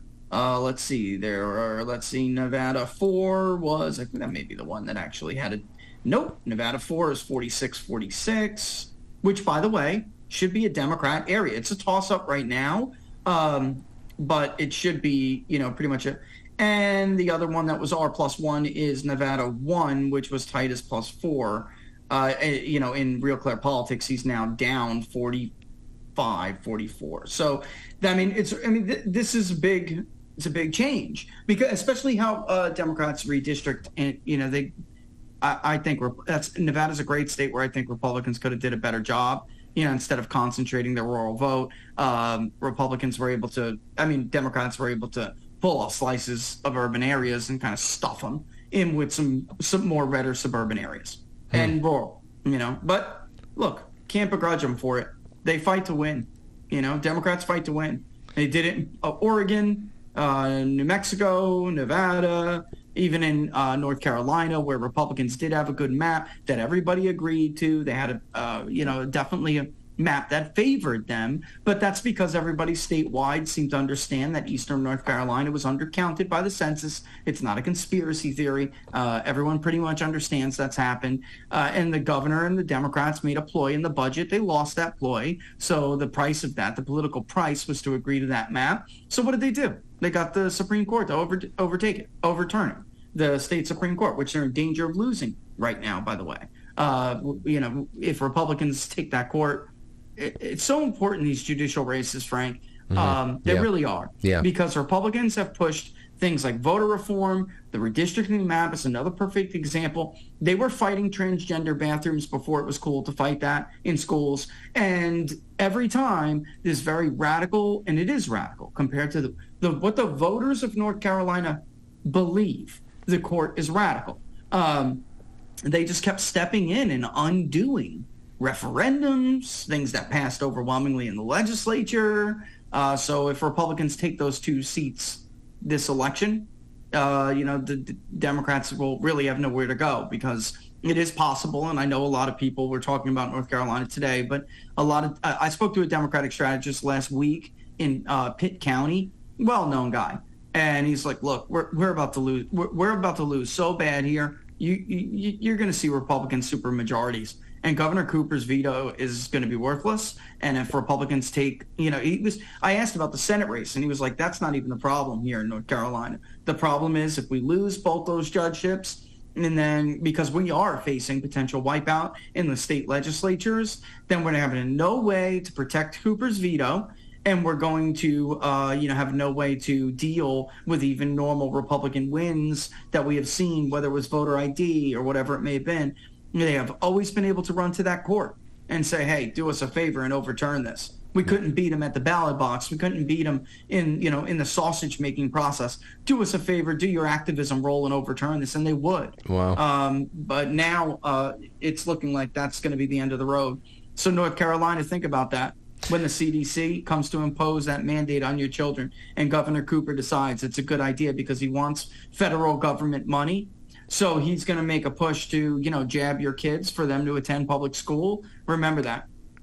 I think a lot of I think a lot of people are rich, and I appreciate your time here again tonight. Um, uh, I, we the, we have you on one more time before the big day, and that is the day before November seventh. You're coming back on. That's in two weeks, and uh, damn man, uh, here here we I know go already. I know, I know. We were talking about this since since election night. Oh, you when you called in to scream on election night 2020, that was the big. you, listen, you you spent a, you spent a lot of time on some of the biggest streams on the planet. Uh, over the course of those few days of uh, the election day and then afterwards, you were you were seen all over the place, and it was amazing to have even gotten a slice of your time. I still think that we got the best half hour that you had to give that night on election night. You were so fired up. I didn't even know what the hell to say. I just shut up and let you go. But tell everybody what you're doing for the next uh, the next couple of days so they can follow all of your work. Yeah, we're going to have uh, Nevada. We're going to have Wisconsin. We're going to have Pennsylvania. And I think we are going to have another Georgia. Uh, and then hopefully it looks like one more generic ballad uh, because we just blew, you know, I, I overshot it. You know, I like big samples. I don't know if people noticed how big the sample was in that project, uh, but we did overshoot it. So we might as well uh, you know, when you do these polls, you have to kind of say, this is what I'm going to spend on this poll, and this is what I'm going to do. I'm going to pull this many off the voter files and randomly call them. You know, we just pulled Frank. We went nuts. I'm like, I want big samples. Take a hundred thousand from this state, a hundred and fifty thousand from this state, two hundred thousand. Now I just went nuts. Wow. You know, and now it's like, okay, good, because now we can return to those states. Georgia, I think we're going to have to um, look into CD Media on that one. I think they're going to sponsor that one. But if they don't, we may do it anyway because, you know, I can't say it yet, but you're going to see very soon that Walker, uh, you know, the, the talk of his demise was greatly overstated. And we had him leading between, you know, two and seven the entire year. And judging by what I'm seeing in all these other states, which is that really things are just returning to the way they were before the summer. If that's the case, I really just can't see Walker, uh, you know, is giving up that position because of what the Daily Beast. Like Republicans in Georgia don't give a damn what the Daily Beast published. Frank, I just don't. I don't buy it. Wow. I don't buy it. So I want to get in there again and see for myself. And if it is the final is Walker plus two, like the last one was, then that's what it is. But um, you know, some of the responses we are, we've been seeing, I just I don't I don't buy this, you know, fabricated last minute copium attempt. I just don't. You know, come on. I can't wait. I can't wait. Uh, you know what, Rich? I, I hate this term, but with you, I, I trust the science. With you, I trust the science, and uh, and I think that uh, that this is going to be enlightening to say the least. And I'm glad that we have a large group of people who are just following along, and, and we're all in the same we're all in the same uh, we're all in the same boat together, just getting ready for the fireworks one way or another. Thanks again for all your time. S- send my best to Laura, and um, and yeah, man, we'll, we'll we'll be in touch. I'm looking forward to the seventh. Right back at you, Frank. Send our best. Uh, and Laura's always, give you know, pre- preempting that. Always tells me to tell you hello, and you and yours, uh, you know, all's going well. We'll see you soon. You got it, man. Have a good one. Keep up the great work. All the best, buddy. Bye bye. There he goes. All right, we're going to go on a really quick break. Intermission. Did I set up the intermission? Did I do that? Let me see if I did. Nope, I didn't. Thank God I saw that. Well, okay. We will be right back. When we come back, your your super chats real quick, and then I gotta get. I'll use the last half hour for these Russia updates. Big stuff. Sorry, frankly. No. The rest of the show is available. No. Quite frankly, No. TV. Quite frankly, No, that's not right. I was just kidding. I don't even know what the hell that was. Here, this is better.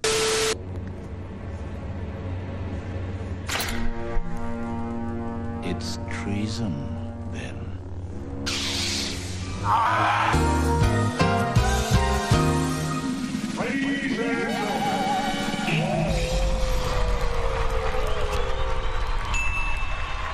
Welcome to intermission. We'll, we'll be right back.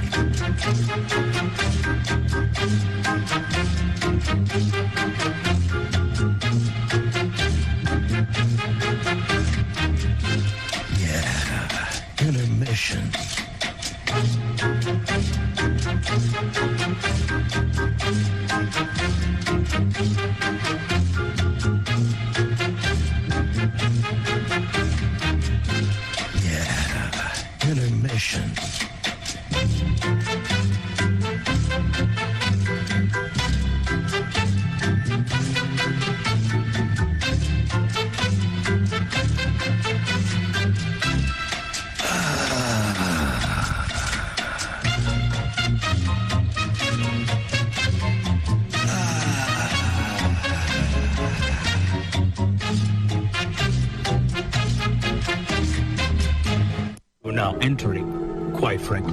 Frankly. Quite frankly. Quite frankly. Quite frankly. Quite frankly. Quite frankly. Quite frankly. Quite frankly. Quite frankly. Quite frankly. Quite frankly. Quite frankly. Quite frankly. Quite frankly. Quite frankly. Quite frankly. Quite frankly. Uh, quite frankly. Quite frankly. We all support quite frankly. Quite frankly. Let's go, Brandon. Not quite. Quite frankly, in Roma, Italia. I really like you. You're very smart. So everybody watch. Quite frankly, with Frank.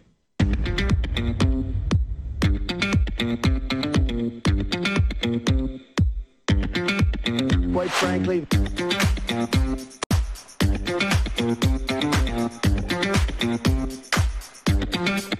How dare you?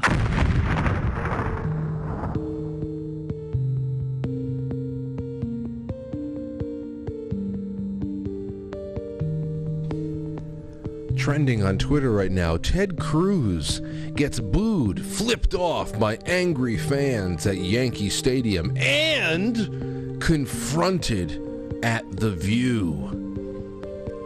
Yeah, you, you're surprised. I, I was looking at because we saw his face, Ted Cruz's face behind home plate. Anthony Anthony noticed it. He actually, he says, "That Ted Cruz." And I looked. I said, "Holy shit! I think that's his face." Because his face has gotten very big. And um, we confirmed it was Ted Cruz. And then, of course, that's when I saw all the tweets from all the crazy fucking liberals that were that were in uh, Yankee Stadium. Oh yeah, I- I'm standing behind Ted Cruz right now, reading his text to Mark Meadows from January 6th. Oh, gurgle. Like, oh wow, you're a fucking moron. Oh God, the only thing I hate more than than than than baseball fans, than Yankee fans, are New Yorkers. it's the only thing I hate more than Yankee fans. Uh, no, I can't stand the Astros and their newbie fans. After the way that they've hand, they've handled the last 10 years of success, they deserve another 50 years of living in the basement.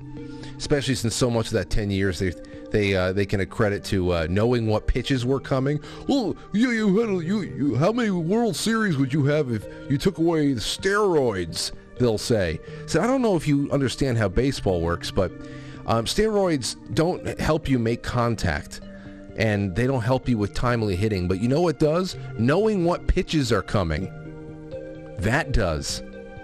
And at least in 2017 and 19, you knew what pitches were coming. Um, so I, at this point, I would actually root for the Red Sox against if they ever had to match up with the the Astros. I have no ill will toward the Red Sox anymore. That that rivalry is dead.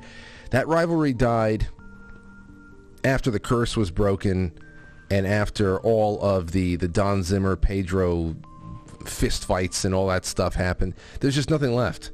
I don't care anymore. I say that. What did I start talking about? Ted Cruz and how much I hate Yankee fans. Listen, I don't like anybody. So if you're an Astros fan, don't take this personally. Um, let's get down. Let's get down to some of our super chatters because I want to get to this news. Very important news too. If you're reading between the lines. First one up on quite frankly superchat.com. I forgot to tell everybody about that. Stowstube says just a little extra pro- uh, props thrown your way, Frank and Rich. Such a pleasure to get more of Rich on the show the last couple of months. Thanks to both of you tremendously. It w- it's it's a wonderful thing for me. Rich is a great friend, but it's a, definitely a wonderful thing for me as a writer and producer of a broadcast to know Rich is coming on on certain nights and for him to come back. It's just it's great takes a lot off my plate. It, it makes me very confident. Um, Cody says, "Don't read this on air." Um, I don't. Okay, so I'll, I'll have to watch that. Look at read that some other time then. Nettie B says, "Stay humble, my friend. I've been watching for almost three years now." I've sent you a few emails over the years and you've replied to every one of them. You're one of the best and I'm excited to see you grow. Much love to you and your family, Nettie. Nettie, no need to. Thank you. Thank you, Nettie. That's really nice. And I I have no I have no choice but to stay humble. Let's see. Okay. Moving onward. Over to let's see. Is there anything popping off in pilled. Yes, there is. T. Cross, thank you. Sean Joe, thank you. Salty Nuts says, love your show, man. Thank you.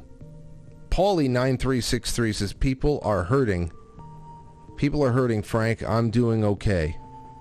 Yeah, I know they are. And that's why I want to talk about it. I want to talk about it.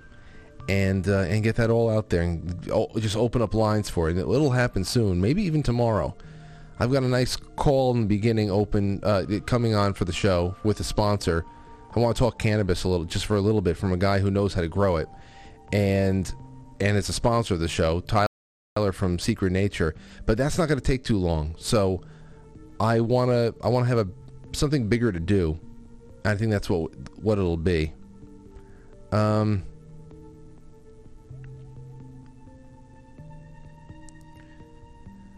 Let's see here. All right. Okay, so here's what we have. Here's what we have. It started off with this. You know that there's only one tune being sung by our media when it comes to what's happening in Ukraine right now. Russia is being easily defeated. They're telling us Putin they've apparently they've stopped he's apparently not dying anymore. They stopped saying that, but he's still desperate. And now we must be prepared for the Russians to detonate a dirty bomb because, as Marco Rubio and Victoria Nuland told us, that's classic Russia. And only they would do such a thing. Here's what we have from outlets like the New York Times, uh, the Wall Street Journal. NATO allies warn Russia against dirty bomb plot in Ukraine. So NATO saying, hey, we know you have a dirty bomb plot in Ukraine, Russia. Senior U.S. officials said Monday they saw no evidence Russia was preparing to deploy so-called dirty bomb in Ukraine, but threatened consequences if Russia did so after Moscow falsely accused Kiev of preparing one. Very interesting response. Let's go over there. Here's Zero Hedge.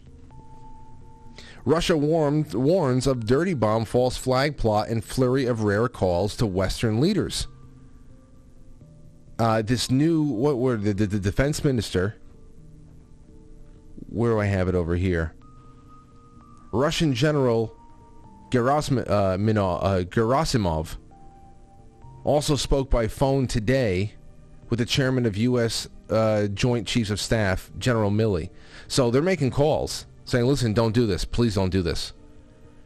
Russian Defense Minister Sergei Shoigu, claimed in rare phone calls that included his counterparts in the United States, Britain, France, and Turkey that Ukrainian forces are preparing a provo- uh, provocation with a radioactive device. A Kremlin statement cited he conveyed a warning over possible Ukrainian provocations, including a dirty bomb. Shoigu's office said in a follow-up that he conveyed the warning to all above-named countries' defense chiefs. As for his conversation with Secretary of Defense Lloyd Austin, it was the second phone call in merely three days. The Pentagon, in hours after, said Austin told Shoigu he rejected any pretext for Russian escalation, which strongly suggests the U.S. perceives that Moscow is about to heighten attacks in Ukrainian cities further. So, it, the, the very again, very one-sided, very weird. For them to be coming out and saying, "Listen, we think that this is going to happen," uh, and they said, "Hey, don't you get any ideas, Russia? We know the only one who could ever do something like this would be you." Victoria Nuland and Marco Rubio told us. Russian authorities repeatedly have made allegations that Ukraine could detonate a dirty bomb in a false flag attack and blame it on Moscow. Ukrainian authorities, in turn, have accused the Kremlin of hatching such a plan. Now, I'm sure there's plenty of people who believe that. That's the case. So it makes sense as to why the psychos are getting the 101st Airborne as close to the scene of the crime as possible because, I mean, whenever that ulti- this ultimately, whatever the catalyst is that's going to be triggered if there are Americans even in the area who are tri- uh, killed or injured or whatever, then I guess that's predicate. But so far we see, I mean, even Catherine Austin Fitts was talking about the real number of dead out there. As some Western sources inside the EU say that over 400,000 soldiers are killed. Ukraine is now, and Ukraine is now trying to mobilize boys between the age of 12 and 16 and I think Catherine Austin Fitts was uh, had even um, had even insinuated that this was a West-induced genocide. This is all part of the actual purpose of the thing. Now today, Romanian defense minister resigned, and the rumor is that he res- that the resignation came due to the fact that he wasn't on board with the decision that Romania would be the spearhead for U.S. NATO troops to enter Ukraine if and when that day came. Just a rumor, just putting it out there because we only get one one bit of reporting. So obviously, uh, one side or another, if there is a war going on and it's escalating, uh, that's not good for anybody. So I'm not uh, just letting you know. Figure we throw something out there to balance out what we know we're only going to ever receive. And then we have this. According to a statement from the uh, Russian Minister of Defense, MOD, the detonation by Ukraine of some type of radioactive device is now imminent. According to Russians, Russia's MOD, the following additional acts will be the underta- will be undertaken by Ukraine. Uh, Kasovska Dam and Dnipro Dam will be blown up. A dirty bomb, tactical or a tactical nuclear weapon, will be detonated by uh, in Kherson. All six reactor units in Zaporizhia nuclear plant will be blown up too. That's what they're saying. What they have gleaned from whatever intelligence they're gathering. Sergei Naryshkin, the head of Russia's Federal Security Bureau, has come out publicly today to say that they have verified covert intelligence that Ukraine is already well underway in preparation to do these things. The Saker, then we had this. The Saker blog, they put out uh, something that was written by Pepe Escobar. The headline, they syndicated it. The headline is The War of Terror may be about to hit Europe. And I'm going to just read this whole panic in the garden section right here because it goes into who's going to be blowing up what, who is more prone to blow up what, who has more reason to blow up one thing or another, and uh, and what have we seen so far. Here's the section I highlighted for you. Panic in the garden. The blowing up of Nord Stream and Nord Stream 2, everybody knows who did it, but the suspect cannot be named. uh, took to the next level the two-pronged imperial, imperial project of cutting off cheap Russian energy from Europe and destroying the German economy. From the imperial perspective, the idea, su- the ideal subplot is the emergence of a U.S.-controlled intermarium from the Baltic and the Adriatic to the Black Sea, led by Poland exercising some sort of new hegemony in Europe on the heels of the Three Seas Initiative. But as it stands, that remains a wet dream. So just talking about how by cutting off all this uh, cheap energy from Russia to Germany, the imperial, I mean, that, that would have the imperial uh, presence would be the U.S., I'd have to imagine. They stand to actually be able to step in with the um, with the importation of our own energy there.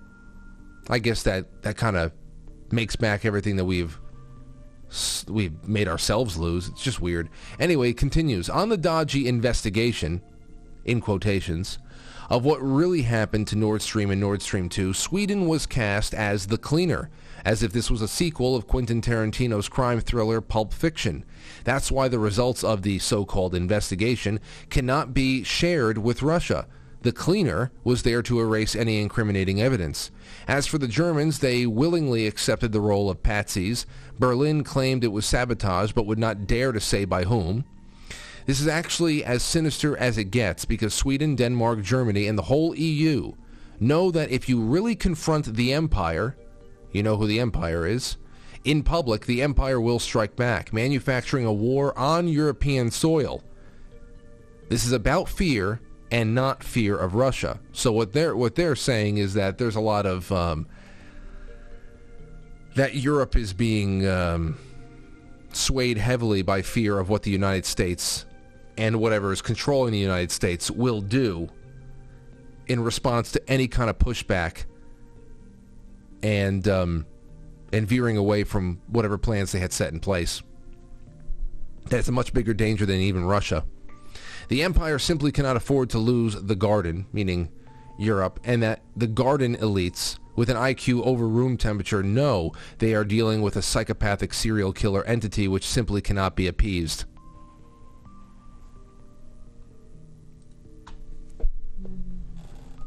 Uh, so as far as things being potentially blown up, um, and one thing or another, that's those are all the things that are happening right now. Now, uh, another reason, this is also another reason why I say it's fair to, assume that we are building towards something like this. Uh, I mean, and, and I and I said, what was the most worrisome thing about asking about 2022 so far, assessing whether we would have an election? What was the most worrisome thing? That I guess in 2020 we understood what we were building toward in the November plot based on what started in January and February of that year with the arrival of the of the uh, the lockdowns and the virus, and then by April we already knew that this was going to be molded into some kind of an abridged version of an election where everything would be turned on its head. And we were told we have to rethink of how we see American elections because we got to stay alive. We got to stay alive. We got to make sure everybody's involved because it's the most important election of our lifetime. But we can't go outside. So how are we going to deal with this? Oh, we're going to flood the entire country with tens of millions of J.C. Penney mailer voters. So that's uh, that's what it is. We didn't have any really a year-long telegraphing from Axios about the red tsunami, but we did have a year-long bubbling of this war in the background. And um, I don't know, a, a war would create an incredible margin of chaos in which anything can take place. Just like those tens of millions of mail-in votes just floating around out there created an, an incredible margin of opportunity for anything to happen, for any kind of gap to be closed because the ballots are out there. If they show up not even on time, but in the days and weeks after the actual election, they could still be used to close the gaps where needed. Well, if a war is actually started, not only is there going to be the, the usual losses and collateral damage of war, but uh, you know that there's going to be tons of cyber attacking ourselves during that and just blaming it on Russia. Why the hell not? Now, as far as Astro goes, this is what was sent in to me. Frank, the solar eclipse. Moon enters Scorpio 2 a.m. eclipse on Tuesday lasts 5 to 9 a.m. Eastern Time, but due to unusual planetary gridlock, the explosive confrontation continues until Wednesday, peaking early afternoon. Therefore, the eclipse is not over tomorrow a.m. In fact, it continues until the lunar eclipse November 8th, which is election day. So those are all just the things that are happening. Nothing that I got from inside sources, things that are just kicking around, and I figured I'd counterbalance it against what is readily available to all of us here in the West. And uh, and that's that. Okay, um, the number is 914-595-6953. We're taking a couple more calls in the last 10 minutes, and then we're going to go and kick off our Monday night programming on QuiteFrankly.tv. It's Mystery Movie Monday. So, going to go back to the super chats and take a couple of calls, and away we will we will be in no time. 914-595-6953. Albert Frederick says Operation Cyber Polygon will make COVID look like a minor speed bump in comparison. Just make sure that we don't forget the anal swab. This is still coming. Maybe this will have something to do with the election, your election theory. Just saying. Well, Albert, it has a lot to do with it. They promised it, so it's not going to skip us over altogether. It'll show up when it's most necessary and when they can most easily get away with it. I think that cyber attacks would be most easy to put on anybody you don't like in the middle of an actual shooting war. It could be used as predicate to start the thing because we know that NATO said that cyber attacks would be enough to trigger Article 5. But they promised us a hell of a lot, and on uh, on Friday and and prior days, I I laid out all the reasons why this is just going to be a. It's just going to be something we're going to have to face at some point. They're not going to be able. What Rich Baris is describing here tonight are trends in real life. You can say oh, elections are bullshit, they're all rigged, whatever. That's fine. And you are completely valid in making that point and you could probably you could bring up plenty of evidence that supports your claim. But what Rich Baris is what what he provides as a professional isn't necessarily some uh, the uh, the belief that elections are always going to be on the up and up. He provides a look into real life, what people are thinking, feeling, and from large samples of people, how those how that is that trend can can extrapolate out to larger swaths of the of the um, of the population. What he is showing, and what people who do, do work like him is showing, is that there is going to be less and less opportunity for merely fudging the numbers. And when you're down by 500,000 somewhere, you can't just go and dial up 550,000. It gets to a point where you just can't do it. And when you get to that point, that's when the lights really got to go out, I think. That's when the Phantom of the Opera really turns out the, the lights and the chandelier comes crashing down. I, th- you know, they're, they're still dealing with a, an acceptable level of illusion, tradition, and everything in between. But um, sooner than later, I mean, they they promised things. They promised things. You know, Bill Gates was promis- promising us the arrival of Virus X or Disease X for years before 2020. Every time he mentioned Disease X that was going to show up one day prior to 20, I, I was covering articles like that on this show, the earlier years in this show, 2011, 2012, 13, 14. They, they would sprinkle out then. Uh, if we, you know, if you, if you were back there saying, "Well, Bill Gates is going to roll out a pandemic in the next in the next two years," you would have been wrong. But if you waited five, seven years, I mean, you, you telling me that he wasn't at least a big part of this thing from start to finish? We're not even done. So when Klaus Schwab talks about cyber pandemics and, and, and what the next one is going to be, is right around the same time that he's publishing his Great Reset and Great Narrative books. I mean, they're not good people, but it would be good to take note of what they say from time to time.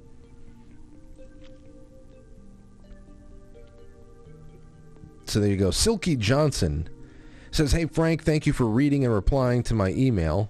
Uh, Uh, deep dive would be so cool uh, into into cults. Cults are very fascinating in their own unique piece of history. I wonder how different today's cults are compared to ancient ones, if they are at all similar. That is something I should definitely bring someone on for. I already talked to Ryan Gable about coming back uh, and doing a specific thing about the um, about the, the, the Saturn worshippers, cult of Saturn, and Black Black Cube and all that stuff. So um, I, I don't know how big of a that sounds like it would be huge. That would be a big topic. Might take up the whole two hours if you're going to talk about cults back then and now, and that's a. I don't think the the actual initiation process has changed that much. The technology has changed. 402, you're on the air.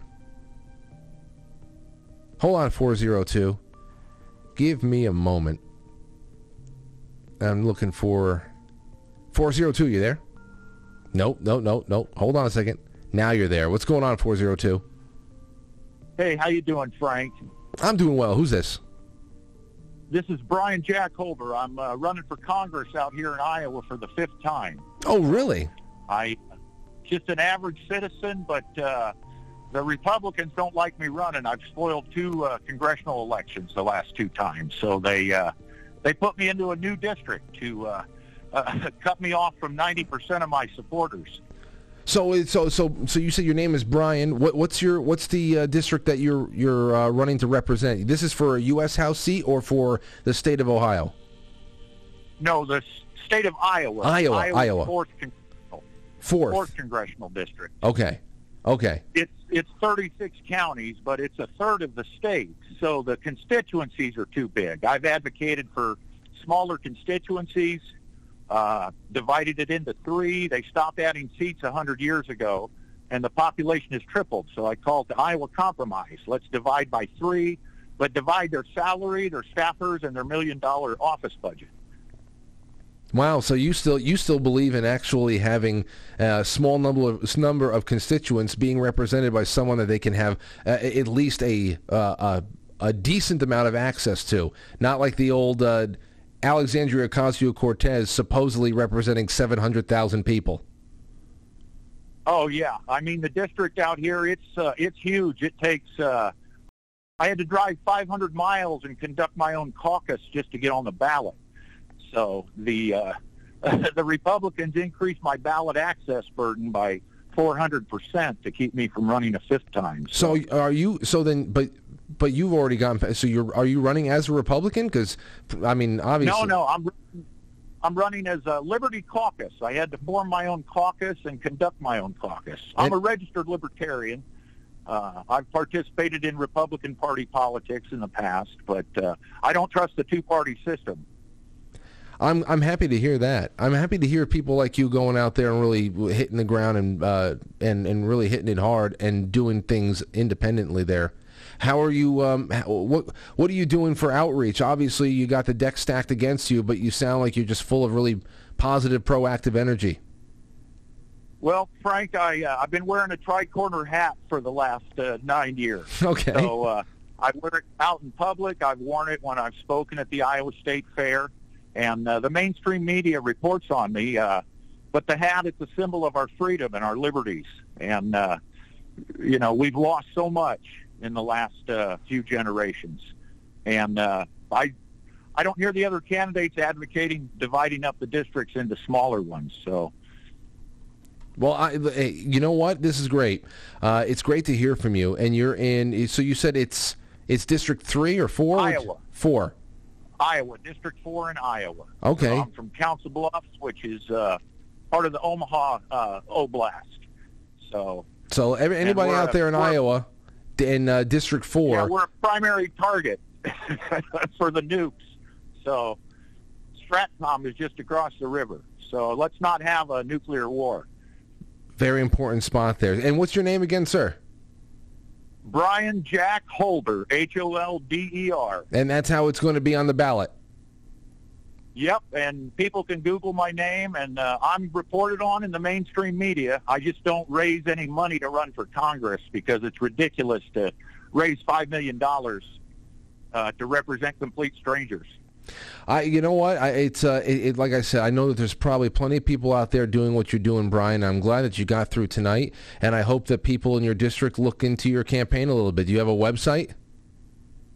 No, it's just uh, my personal Facebook and my YouTube channel. So I film town hall meetings. I film my opponents. Uh, my Democratic opponent, I filmed his speech at Iowa State University and uploaded it for him. Uh, I wish his party would do that kind of work for him, but uh, I'm a citizen journalist, so. Well, you sound like a really nice man, and I wish that Congress was filled with people like you, Brian. I'm I, I'm sincere in saying that. Thank you for calling in tonight. Thank you, Frank. It's very humbling, and I'd love to talk again. So you have a great evening, and God bless you and all of our listeners here. Call yes, call in again, and, and email me too. Stay in touch. If if you try calling in one night and you can't get through, just remember to email the show. Quite frankly, podcast at gmail.com. I'd love to hear from you. And Frank, both my grandfathers were named Frank, so you're my you're my brother in liberty. I love it. I love it. Thank you, and uh, and and all the best to you and your family. Okay, thank you, Frank. Take Bye-bye. care. There you go. Well, if I lived in Iowa in District 4, I know who I'd be voting for. Damn it all. That's what I would be doing. Uh, 857. That was great. That was a great call. I'm glad that, that call came through. Um, I'm going to stop it right there. We'll take more of those calls tomorrow because I, it's not a very heavy show tomorrow. I had a lot to do tonight, so we should be able to open it up a bit get to some more super chats and things like that. Thank you everybody that's watching on Rokfin and on Rumble. Everybody's chilling. Everybody's having a good time. Rumble chat seems nice and, and healthy tonight. They think I don't see them, but from time to time I do. And uh, it's not always so embarrassing. Some of it's a little cringe over there. But uh, what are you going to do? You got to leave room for cringe these days. anyway, thank you everybody. It's been great. Thank you PN Sasquatch on uh, Foxhole. Thanks for being here. Uh, Texas for Trump. Thank you. Michael Myers says, "How scary do you want the Halloween stories to be? Uh, as long as they're true." I mean, if it's from, coming from you, Michael Myers, whatever. But as long as they're true, just give us some nice, concisely told, scary stories from your life. I would love to hear one especially things that are unexplained, inexplicable. So, yes. Yes, indeed. What else do I have here? Thank you, everybody on Theta. A little jacuzzi over there, and YouTube. A wonderful little audience on YouTube as always. Just remember, YouTube, any night could be our last night, so have a backup. QuiteFrankly.tv or Rumble, wherever the hell it is. Twitch. I hope everybody on Twitch enjoyed themselves on Friday night when we did our, our Friday the 13th gaming. I had a lot of fun with the guys. Uh, we went out and we downloaded the new Ghostbusters game. So we're going to try that. We're going to do some more Friday the 13th. And we're going to find some other games that we can do, like maybe one one night a week, especially now that the cold weather is coming in and there's going to be a lot of weekends that we just don't want to go out. So we'll all just meet up on PlayStation and stream on Twitch, and we'll have someone at the network like Cody, how, how he helped me out on uh, Saturday night, syndicated it over on QuiteFrankly.tv. So it was a lot of fun. It was a lot of good times. It was good good shit. So um, you guys have a great evening, and I'll see you tomorrow. Thanks again to Rich Baris for coming. Please become a sponsor of the show. It'd be wonderful to count you among my bosses and my boss ladies. Go to quitefrankly.tv, go to the Sponsor Us tab. There's the Subscribe Star. There's directly right through quitefrankly.tv, powered by Squarespace, Stripe. It's all non-PayPal. Don't worry about it. And, uh, and thank you all so much. I will see you tomorrow. Take care and email away. Be great to hear from you. I'll catch you on the flip side.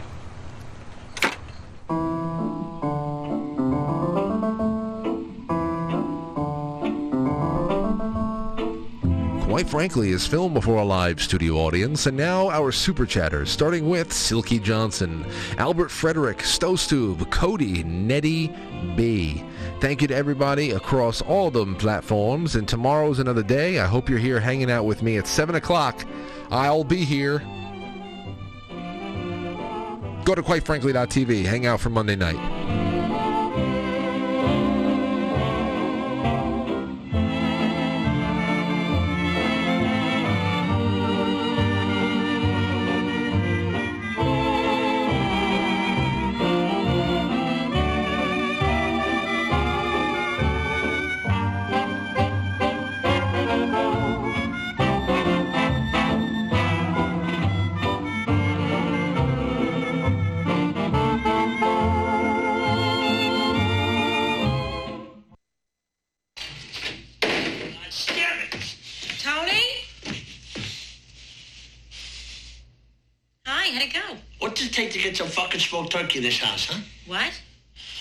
my ass all day long. I come home, I want a little smoked turkey.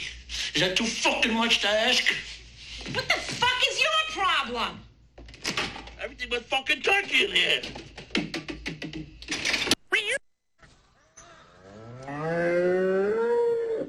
Will you shut up? No.